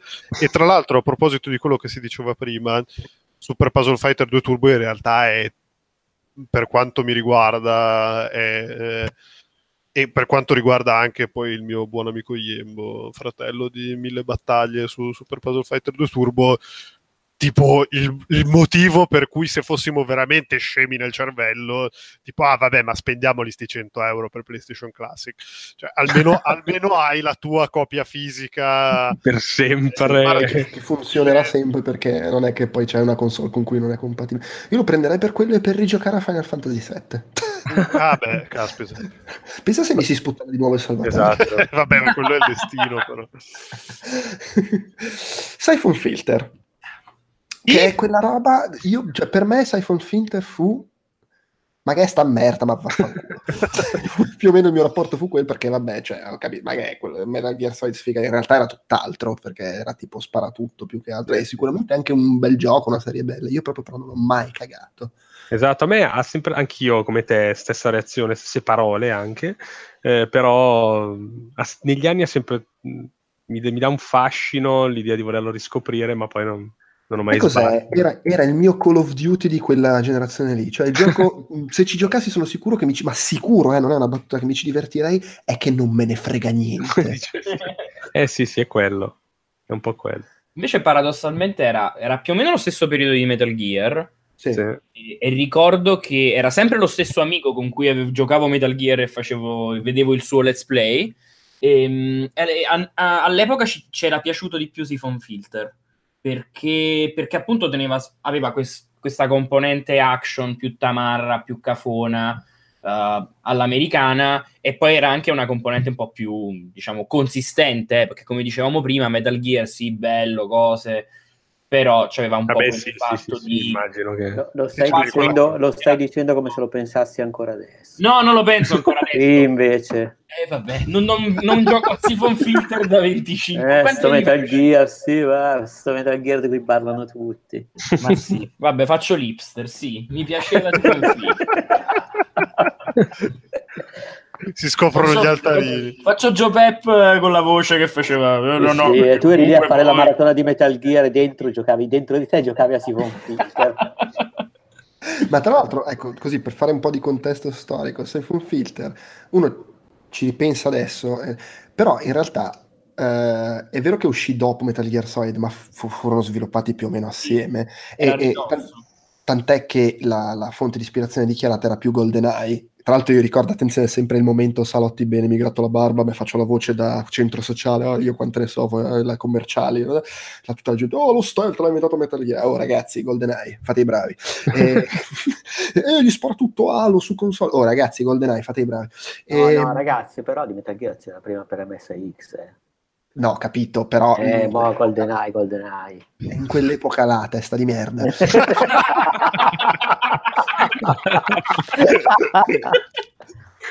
che poi chissà come deve essere stato per un giapponese che sapeva cosa fosse Metal Gear, sapere che doveva arrivare Metal Gear Solid. Momento, possiamo spostare questo momento alla fine della puntata, poi con l'editing. Secondo me era una bella tecnica giapponese che stavano aspettando invece Symphony. Ah, beh, sì. Comunque no, io volevo solo dire che l'amico quello di psicofarmaci aveva il Metal Gear per NES e ci giocai un po' a casa sua. Ad ogni modo, eh, cioè, diciamo anche questa cosa, cioè, Siphon Filter, serie di successo clamoroso che lanciò carriere, questi poi diventarono 989 Studios e adesso sono poi, non sono quelli che sono poi diventati, eh, come si dice, eh, Sony, Sandy, cioè adesso sono finiti a fare... Come cazzo si chiama il gioco degli zombie che deve uscire di Sony? Uh, Days Gone. Days Gone. Days Gone. Magari mi confondo con un altro gruppo, un altro studio sfigato di, di Sony. Band Studio sono quelli lì. Che sì, prima Ben era... Studio, Ben Studio. Che Adesso prima si chiamavano... come 989 sì, Sports. Esatto, sì, cioè sono que- questi qua si chiamavano Eidetic e poi sono diventati eh, 989 Sport, eh, lanciati da Siphon Filter, adesso stanno facendo Days Gone, stanno crescendo, cioè hanno avuto una carriera comunque lunghissima. Questi, quando hanno fatto Siphon Filter, arriva, l- il loro unico gioco era Bubsy 3D. Urca! che era un disastro un disastro completo perché avevano avuto sfighe e problemi per carità però è tipo è uno dei giochi più uno dei disastri più grossi nella storia del videogioco. Cioè una roba imbarazzante. E questi qua comunque dal nulla hanno tirato fuori Siphon Filter che è una serie che ha avuto un gran successo. Tra l'altro ricordo un pezzo su di loro in cui parlava della storia di Siphon Filter e dicevano che all'epoca fu un casino convincere qualcuno a finanziargli sto gioco perché cioè, che di nuovo col senno di poi è il periodo di Metal Gear Solid pare folle, però era un periodo in cui andavano i videogiochi di fantascienza, Unreal, eh, vi dicendo, e tu, ma figurati, un gioco realistico, le spie, ma dove cazzo vuoi andare? E poi Metal Gear Solid, e ciao, Siphon Filter, Splinter Cell, tra l'altro poi, fu il momento, poi ci fu il momento, no, ma adesso va il, i giochi ambientati nel presente, cazzo vuoi fare un gioco nella seconda guerra mondiale, ma sei scemo? e poi, e poi... anni solo di sparatutto della seconda guerra mondiale, bene così ragazzi. Eh, però sì, cioè comunque sostanzialmente dal nulla, e quanti ne uscirono di Siphon Filter? Ne ho qua davanti 1, 2, 3, 4, 5, 6. 6. Sì, 3 su PS1 e 3 su, PS, su PS2. Due, sì, no, no, 2 su PS2 e poi PSP. Sì, ma PSP. È, la, è, la, classica serie di successo su PS1 che poi su PS2 sì, vabbè, rotto il cazzo. Sento puzza, sento puzza di maratona che non vedo. Dai, la faccio. Magari per poi, il prossimo Natale. Poi hanno fatto infatti due Uncharted, quello per PS Vita e quello per cellulari barra insomma Fight for Fortune, insomma quella specie di, di, di coso stile cellulare. E poi adesso Days Gone, quindi il eh, loro primo ritorno. No, infatti cioè, la maratona deve essere su tutti i giochi di quelli lì, quindi anche tutti i baseball. Madonna. Vabbè dai, andiamo avanti, a meno che qualcuno abbia aneddoti su Siphon Filter. Spero no, di no. So solo che... così anche qui credo ci fosse la famosa demo di, che, di, cui parlano sempre tutti, dove con il lanciafiamme bruciavi tutti. L'unica cosa che ricordo è questa. Ah, è vero, sì. tra l'altro la foto c'è il lanciafiamme. Esatto, posso. quindi vedi. È... No, era bello tamarro, eh, si faceva giocare, almeno all'epoca. Sì, sì. Allora, Tekken 3. Bello. Eh, Tekken 3 che per quanto mi riguarda è l'episodio di Tekken con cui ho detto vabbè dai sì alla fine Tekken è bello. Perché f- fino a lì cioè per me io avevo l'imprinting che in sala giochi Virtua Fighter mamma mia quanto è figo sto gioco Tekken ma sembrano deformi e quindi lo erano, però eh, era, era no, quello il fascino. Mi, mi, piaceva troppo di più come sistema di controllo Virtua Fighter e quindi Tekken proprio mi faceva cagare, però di fronte a Tekken 3 dovetti, vabbè no, però è bello Tekken 3, dai, che cazzo eh, sì. no, mica, sì, era proprio bello. Ma è, tra l'altro, vabbè, era, era quello che era l'antesignano della teoria i Tekken sono belli solo quando sono dispari. Eh, perché ovviamente a, al primo non, non, potevi saperlo, anche se poi, vabbè, in realtà il primo il primo, vabbè, e, e, poi cazzo, sì, era proprio bello. C'era, c'erano un milione di modalità diverse. C'era, vabbè, ovviamente quella cosa di dovevi finire la modalità principale, tra virgolette, per sbloccare nuovi personaggi. E quindi avevi un po' questa cosa che, bene o male, ti, ti giocavi tutto il roster, eh, arrivavi alla fine, c'erano appunto le modalità bizzarre per cui Dottor Bosconovic, Gon, sì sì c'era, c'era tutto, poi ecco. appunto... C'era John, fra l'altro, eh, perché c'era quella famosa questione dei diritti, delle cose, no? di, del perché hanno scelto la versione palo, perché eh, Gon è un, un Tekken 3, mi pare, non ci sia adesso sullo store europeo, c'è solo l'1 e il 2 perché ho un amico che li voleva recuperare il 3, quindi non, non c'è più, perché non ha, o forse non c'è mai stato, che sembra assurdo, ma perché Gone, eh, per via del personaggio di Gone, non possono più pubblicare quella versione, insomma hanno avuto una serie di problemi sì, sì, ma a togliere Gone. Quindi mi domando se sia una versione senza Gone, questa qua, oppure boh. Eh, vabbè, ma no, ma ce l'aveva, ce l'aveva sempre, cioè in tutte le versioni Tekken 3 c'era Gon, mi sì, sembra. Sì, sì, no, anche, anche la nostra, eh, però Quindi... dico che non, non, so perché in Europa la, cioè, go, i diritti di Gon sono in mano a Salcazzo e quindi sì. sul PlayStation Store non c'è. Quindi mi domando se boh, qui se ne sono magari, fregati, magari l'hanno tolto. Oppure sono completamente scemi e hanno pagato per riprendere i diritti. per, metterlo, ah, per metterlo palle qua dentro. Però quindi confermi che comunque non si può accedere a Tekken 3, diciamo così, per vie legali, senza emulatori, eh, ma... Attualmente no. Perché ho un amico che un paio di mesi fa mi ha proprio chiesto questa roba specifica. Lui ci giocava sì. all'epoca con i suoi fratelli e voleva assolutamente rigiocare al 3. No, non c'è neanche come sottogioco, in... per dire, non c'è un Tekken successivo che lo contiene. Mm, no. no. No. l'unico era, mi pare, Tekken 5, che aveva dentro, c'era un'edizione, o forse aveva dentro le versioni arcade dell'1, 2 del 3, ma eh, anche questo non c'è. Tekken 5 c'è solo in versione Tekken 5 online, Tekken, Tekken Dark Resurrection online su PS2. Ah, sì, sì. E che quindi non ha tutte quelle feature che c'erano su PS2, non c'è neanche De- Devil Jin che faceva le cose, tipo Tekken Force. Sì, sì, sì, comunque Tekken 5 è l'ultima versione di Te- Tekken 5 è l'ultima versione di Tekken 3 che è uscita. non Ed c'è, quell'arcade. cioè, audio- credo, in- non credo sullo store americano ci sia, quindi se, se prende una, se ha una PS3 e ha lo sbatti di farsi un account americano, E su una PS4? ha la legalità. PS4 no, nulla. No. nulla. No. Anche perché, vabbè, ovviamente quei picchiaduro, sai, no? Essendoci Tekken 7, bene o male, è difficile che poi uno voglia andare a giocarsi. Voglia il No. remake. Non so se inizieremo con i remake anche lì, magari un giorno. Eh, Però scusa, la gente si compra ancora Street Fighter 2, e- esatto. però Tekken 3 non è Street Fighter 2. Eh, no, è quello, è quello. Con Se vuoi giocare a amore. Tekken, giochi al 7, che tra l'altro è pure bello, secondo me. Quindi... Eh, no, no, Per la regola dei dispari, tra l'altro. Eh, esatto, infatti. Eh, però c'è la Virtua Fighter 3. no? No, no, però sì, vabbè. Io anche, te, anche Tekken 3 è una di quelle robe che mi ricordo di aver consumato e No, stracosto. ma anche io con gli amici tornei era diventata una roba incredibile. Anche perché poi c'era, co- co- com- come si chiamava? Il, Tekken Ball. Per Ball. Tekken Ball. Cazzo, il Beach Tekken Ball. Sì. Tekken Ball era una roba Sì. ne- nella, sua, nella sua chicciaggine perfetta. Che avevi...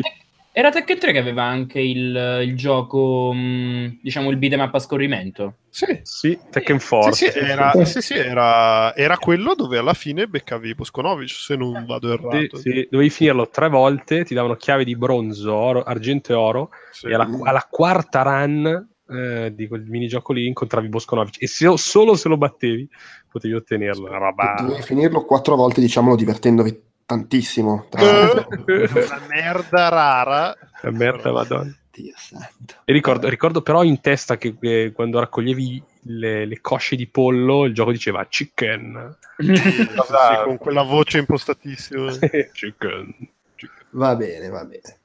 Tom Clancy's Rainbow Six. Ora io mi chiedo, magari, cioè non ne ho la minima idea, magari la versione PlayStation 1 di Rainbow Six aveva venduto molto bene, poi comunque è un nome famoso, ed è, è un gioco significativo per quello, perché, ma porca puttana, ma, cioè, ma che cazzo, ma Ma sì, è la, co- è la cosa che dicevamo prima con, eh, con Mr. Thriller. Perché esattamente questo? No, no, no, no, no, no, no, no, no, calma, calma. Mr. Driller era un puzzle game, era comunque un gioco che quello lo so, aveva avuto successo su PlayStation e poi comunque un puzzle, cioè è una roba che aveva un senso. Questa è la versione stronza di Rainbow Six. Ma che cazzo state dicendo? Ma non è proprio paragonabile. Questa è la versione mongo ritardata di Rainbow Six. Ricordiamoci che PlayStation 1 e anche PlayStation 2, perché poi è cambiato con la generazione successiva, ma fino alla generazione di PlayStation 2 Xbox an- era il periodo in cui su console uscivano le versioni stronze dei giochi PC. Half-Life eh, con i caricamenti da tre quarti d'ora, Max Payne, eh, co- co- che, che andavi a farti un- i caricamenti duravano come le, le cutscene di Metal Gear Solid, le, le- di Deus Ex con le mappe se- segate a metà e questa merda. C'era anche Doom, se non sbaglio, che aveva qualche differenza nelle musiche. Sì, no, no, cioè era pieno, con in più Rainbow Six, l'aggravante era che era un gioco che non aveva nessun cazzo di senso su console, perché non era, non era Half-Life, era uno sparatutto dove il punto era la pianificazione con l'interfaccia che sembrava AutoCAD. Cazzo lo metti su PlayStation? Su un PlayStation senza gli analogici, ricordiamo. un gioco così, ma sarai stronzo, ma cosa... Poi io non dubito che l'abbiano adattato in qualche maniera, io onestamente non l'ho mai visto su PlayStation com'era e che funzionasse e chi non ne sapeva un cazzo, poi ci si potesse anche divertire però cioè, boh, ma chi cazzo lo vuole oggi? Il- l- la versione brutta de- della versione brutta di Rainbow Six. Probabilmente cioè, l'unica cosa che mi viene da pensare è che io non essendo avvezzissimo al genere, quindi magari mi sbaglio, non so quanti poi effettivamente spara tutto in prima persona su PS1 che non fossero forse tipo... Beh, i- c'era Medal of Honor che era bellissimo, ma probabilmente è un disastro con la licenza. Eh, cioè, immagino che loro abbiano detto vogliamo mettere un gioco in prima persona, spara tutto, che in effetti è Sì. l'unico. Sai, sai cosa anche? Medal of Honor è, è caduto in disgrazia. Rainbow Six in questo momento tira di brutto. Eh sì, sì, è un po' quello. Cioè, Eh, so. Immagino, Sì, se- cioè, perché per il resto... chi- è- è- cioè, il fatto è che se metti sta merda per questo motivo, è l'ennesima testimonianza di- del fatto che questa console è pianificata con una mentalità da testa di minchia. sì, sì, sì, sì, l'hai pensata. Io immagino che, visto anche Eh. qua- quanto veloce l'hanno annunciata rispetto a quando è uscita, e il fatto che a nessun eh, evento, eccetera, no? Sony si è andata sul palco dicendo vi presentiamo PSK, io immagino che l'abbiano pensata tipo davvero dieci giorni prima dell'annuncio e abbiano detto muovetevi no, ma che dieci giorni prima? No, no, no, no, no, non è che l'hanno, lo dicevamo l'altro, l'altro, giorno, non è che l'hanno pensato dieci giorni prima, magari l'hanno pensato anche un anno prima, è che sapevano perfettamente che quello che avevano da annunciare avrebbe fatto incazzare quelli che fanno casino su internet. No, perché, perché guarda, guarda, un po', l'annuncio della console è stato vicinissimo all'uscita, eppure hanno aspettato prima di dire tutti i giochi. no, sì. no, infatti quello che diceva era che probabilmente loro hanno detto, no? cioè l'hanno davvero pensata, dicevo... Mh, così vicina proprio perché poi eh, la scena è stata adesso scegliamo allora che giochi mettere. Eh, ma c'è il problema delle licenze. Quanto ci vuole perché, per avere la licenza di quello? E eh no signore per farla uscire entro tipo un mese dove abbiamo solo questi giochi. E quindi ho detto va bene allora buttatela fuori così. Cioè questa è no, no, secondo me comunque cioè, tutte le volte che ti chiedi ma perché hanno fatto questa cosa? la risposta è sempre perché è quella che ha più senso dal punto di vista commerciale. Fine. Mm. e quindi Rainbow Six perché? perché adesso va Rainbow Six. Sì sì sì è, que- cioè, è quello, è quello che lo capisco anche eh, però vaffanculo culo. Eh, Twisted Metal, che in effetti chi cazzo se lo in culo ormai, parlando eh, di senso esatto. Eh, eh, però è stato iconico di quell'epoca, eh, per sì, me. No, assolutamente. Ico- poi, tra l'altro, noi in realtà non ci rendiamo conto di quanto è stato iconico perché storicamente Twisted Metal in America va il triplo che in Europa. Sì, ma io l'ho sempre amato, lo so. Stasera abbiamo scoperto che era un tamarro di merda 12 anni. ma infatti, infatti quello, che, quello, che, volevo aggiungere è che eh, era il gioco che andava fra quelli che non capivano un cazzo. infatti sì, ma vabbè, ma Gesù, ma io non... Cioè, tipo ci giocava il figlio di mio cugino, capiamoci, ci giocava il figlio di mio cugino, ecco. Ciao. No, penso che era figlio anche di tuo cugino.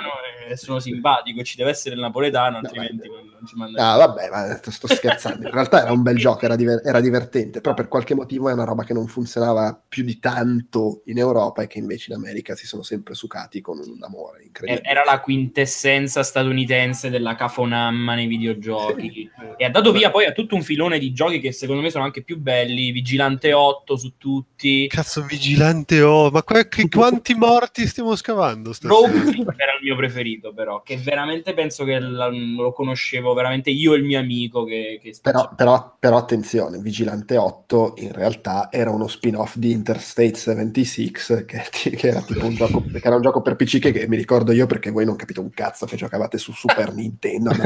Siete che gli sta tornando la voce da, sì. subito lo vedo 76 febbraio, 2009, febbraio 1997 ed era un gioco con le auto col, che ci si sparava. Ed era bellissimo tra l'altro c'era una storia figa.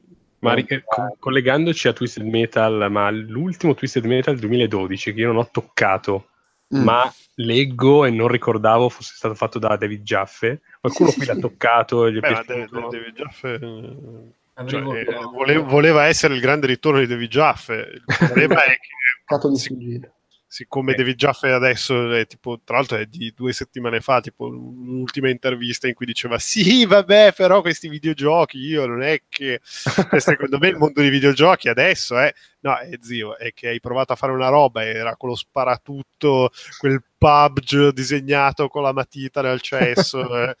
cioè, maga- magari è anche te che ci sei rimasto. Ok, eh. quindi insomma, mi avete risposto. Diciamo. Eh, sì. No, beh, sì, diciamo eh, che, cioè, ti, altro... ha risposto l'umanità più che altro. eh, no, ma tra l'altro credo, credo, sia andato maluccio quel Twisted Metal. Non sì, no, io ric- ricordo solo che giocai eh, PlayStation All Star Battle Royale, altro capolavorone e c'era dentro il clown tipo lì, quello con la... Sì. Mm-hmm. Beh, ma anche in, anche in Rocket, League, Rocket League su PS4, eh, che poi vabbè era il, il primo, il primo usci- cioè il primo in ordine di tempo ad uscire, eh, nel senso che è stato esclusiva per tipo sei mesi. Eh, okay. Uno dei una delle skin okay. Eh, che poi è rimasta esclusiva a PS4 era, la, era lui, il, sì, il sì. coso dei gelati di Twisted sì, sì, sì, esatto. Tweet Sì, quindi esatto, l'iconicità comunque è rimasta ogni tanto Sony. A me comunque di quel genere faceva impazzire il fatto che praticamente era un gioco di guida con i controlli di, di Quake sì, sì. Era uno sparatutto con una macchina, fine. Che è bellissimo. Se ci dice che cazzo di ruote c'ha sta macchina? Come fa a muoversi? Come fa lo strafe? Ma che è? Però vabbè. A Wild Arms ci ha giocato qualcuno dei presenti? Eh, io ho un aneddoto su Wild Arms, cioè che io ce l'ho in backlog, è una cosa che ho già detto a Joe Pep, eh, originale PS1, ma ovviamente non ce l'ho in eh, backlog dalla PS1 perché all'epoca col fatto che non li avevo masterizzati li finivo sempre per male i giochi perché per sei mesi avevo solo quello. Eh, però poi nel 2009 la una delle mie, la mia penultima, una mia ex, insomma, eh, mi regalò il primo Wild Arms, che lei chiamava Wild Arms, dicendo che lei da piccola ci giocava sempre. No? Me l'aveva regalato, e poi ovviamente, cioè, ovviamente ormai è finita la storia. E, e, quindi adesso non puoi più giocarci perché ti viene sempre in mente quel, quella troia, no. carissimo. no, ti giuro, c'è stato un momento, cioè, cioè, perché è finita in modo ovviamente super burrascoso, quindi non ho più voluto toccarlo, però da videogiocatore ovviamente non è che lo distruggi, lo butti, gli dai fuoco. No, Dopo anni, anni, ma parlo davvero di credo un paio d'anni fa, c'è stato un rincontro, un riappacificamento, eccetera, eccetera. Allora ho detto, bene, adesso posso cominciarlo. E l'ho messo in backlog ed era previsto che lo iniziassi a breve, eh, però non così breve per la, la PS Mini, quindi non l'ho giocato, ma lo giocherò probabilmente tra poco. Questa. Tra, tra Però ho giocato il 5. To. È, è, è, vedo sviluppato da tale Media Vision studio che ha fatto anche altre cose, sto vedendo, però fondamentalmente sono quelli di Wild Arms che facevano per Sony hanno fatto cose per Square Enix e poi da, dal, dal, 2011 hanno preso in mano Valkyria Chronicles. So, boh, per qualche motivo hanno fatto il 3 per Sega e da lì hanno fatto tipo spin-off di Valkyria Chronicles il 4 che è appena uscito l'hanno fatto loro. Quindi loro sono proprio mi sembra fantastico chiudere con loro che sono proprio quelli che sviluppano i giochi seduti di fianco a Spernova nell'armadio. Di, di Wild Arms so che però vabbè è un gran bel JRPG e, vabbè, io appunto ho giocato solo il 5, ho anche qua il mio backlog è formato da Wild Arms, sto notando adesso. No, poi, poi, poi, comunque di personalità ambientato nel Far West. È un po' l'Earthbound di questa console. sì, perché era Far West. Credo di averla ma... già detta sta cazzata nell'altro ma, podcast. Ma, ma tecnologico, nel senso che c'era, era Far West, però poi a un certo punto c'era la solita cazzata che avevano i giapponesi, cioè che la civiltà di prima quella tut- era tutta tecnologica e quindi ci sono i, i resti che in realtà sono futuristici, bla bla bla quindi insomma c'era questo mondo un po' il pianeta, del, il pianeta delle scimmie. Ma... Esatto. Un'altra cosa che so, che no, eh, non so se è una leggenda, ma do, mi ricordo che nei forum no, si continuava a dire... Scusa, scusate, sì? ambientato nel, fa- nel, mondo fantasy di Figaia. Molto bene. No, dicevo, questa cosa che dicevano nei forum, quindi non so se eh, che la traduzione italiana, per via di un errore, non so se tutti, ma moltissime e accentate, erano sostituite per un errore con dei più. Quindi dei dicevano, più? sì, quindi invece che dire, non so, questa torta è buona, questa torta, simbolo del più, buona. Eh, caspita. E quindi immagino che gioca... Io ce l'ho in italiano, fra l'altro, lì, quindi quando lo giocherò probabilmente sarà divertentissimo. Immagino. Beh, sì, sarà divertentissimo per i primi sei secondi, poi sarà un pianto di, di, sangue. Che tristezza questa cosa del 96, cioè questa è roba da, da, da, da gioco per, per, per, Amiga. Cazzo. Sì, devo... devo... Vabbè, mi indagherò se è effettivamente una leggenda o se qualcuno all'ascolto vorrà dirci se è vero o no. Ma tanto Wild Arms fa parte dei, dei giochi PAL della PlayStation Classic? No, ah, eh, non lo so. No, cioè, capito? Hai capito? N- nei giochi PAL non c'è quello con l'italiano. ah, ma tra parentesi, una cosa che mi sono dimenticato di dire eh, riguardo a Tekken è mm-hmm. che, minchia, ovviamente il fatto che abbiano deciso di mettere la versione palla a 50 Hz vuol dire che è un, con- che è un rutto con il retrogusto, con il reflusso, cioè è una roba che è ah. ingiocabile. Beh, ma in realtà questa secondo me è una stronzata, nel senso che è vero che è una merda rispetto a quello giapponese, ma se tu quello giapponese non l'avevi mai visto, eh, non, non, non, cioè, ah, è bello. Eh, no, capi- eh, però non lo so, secondo me, secondo me, è una di quelle cose in cui in automatico ti entra il senno del poi e ti rendi conto che è una merda. E sì, sì, sì. giochi nella versione giapponese ti rendi conto di essere tu una merda perché sei troppo veloce. Sì, infatti, quindi ritorna quella palla perché dice no, no, questa si gioca bene, no, quella merda è eh, troppo no, esatto, esatto, no, Perché cazzo non ci sono le bande nere, non fa No, che poi anche lì cazzo le bande nere, vabbè. Ma dai, ma le bande nere sono fighe, ti fanno l'effetto cinema. E le, le, no, ho capito, però tutta sta, tutta sta merda qua. A parte che si sono sbattuti a rifare il menu come il, il menu della prima, de, cioè della PlayStation, che era. Eh, ma quello hanno pagato due stagisti. Eh. No, Anzi, appunto, però voglio dire, hai pagato due stagisti per fare quella merda e non riuscivi a mettere due bande nere. Eh, cioè due attenuatori di bande nere che di solito sono due JPEG di merda montate male con Photoshop. Cioè, vabbè. Ma la gente vuole le bande nere. Ma bande nere, la fermata della metropolitana. Cioè, pensa, pensa uno che ci gioca e che si ricorda com'è, dice che cazzo è troppo veloce sto gioco. Poi pensi no, agli americani che se lo ritrovano a fare e dicono che cazzo... Vedi, gli, è fantastico perché per gli americani verrà accentuato l'effetto minchia, è peggio di come me lo ricordavo. Eh sì, ma no, è, è, proprio letteralmente peggio di come te lo ricordavi. Sì, perché Anche non perché non te, te, lo ricordavi, ti ricordavi un'altra cosa. Comunque, secondo me, in realtà Bellotta non ha detto nulla, ma aveva una storia d'amore non corrisposta con Wild Arms, no, di cui zero. non ci ha parlato per, per... No, secondo me con Tom Clancy. cioè, non ho detto niente, però detto... Cioè, in realtà Bellotta è la vedova Tom Clancy. Eh, è uno di quelli che scrivono i romanzi sotto falso nome per Tom Clancy. Tanto c'è ancora qualcosa targato Tom Clancy che deve uscire o sbaglio l'anno prossimo? Sì. Cioè, Beh, The Division 2. Division. Ah, ok, no, sì, no, parlavo proprio di qualcosa tipo quelle cose tipo sciacallaggio, no? appunti che aveva scritto in un cassetto da ripubblicare, cose che fanno di ah, solito. La lista della spesa di Tom Clancy. Sì, sì, poveraccio. Tom Clancy. Ma, cioè, sapete, sapete, che eh, quando avete detto eh, The Division 2, il mio pensiero è stato ma non è tipo uscito un anno e mezzo fa? Beh, io l'ho chiesto perché non è che sapessi, in effetti. E invece no, esce a marzo. Ma e su questa grande notizia direi che possiamo, conclu- possiamo concludere perché abbiamo analizzato l'intera line-up. Eh, beh, grazie ragazzi, un grazie a chi ci ha ascoltati e seguite, mi raccomando, la cover story per due mesi in cui parleremo di tutti i vari giochi e anche di altro, ma non della PlayStation Classic perché sennò poi finisce a mani in faccia. Eh, e soprattutto perché non ce l'hanno mandata, stronzi. Eh... Un saluto ai PR che dopo questa ci cagheranno di sicuro.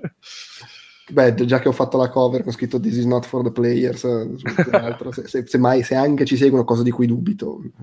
Più che altro eh, seguono tipo due ore di podcast. Infatti, infatti, almeno quello durava 40 minuti. Va bene, ragazzi, è stato bellissimo. Ciao a tutti. Ciao. Ciao. ciao. ciao, ciao.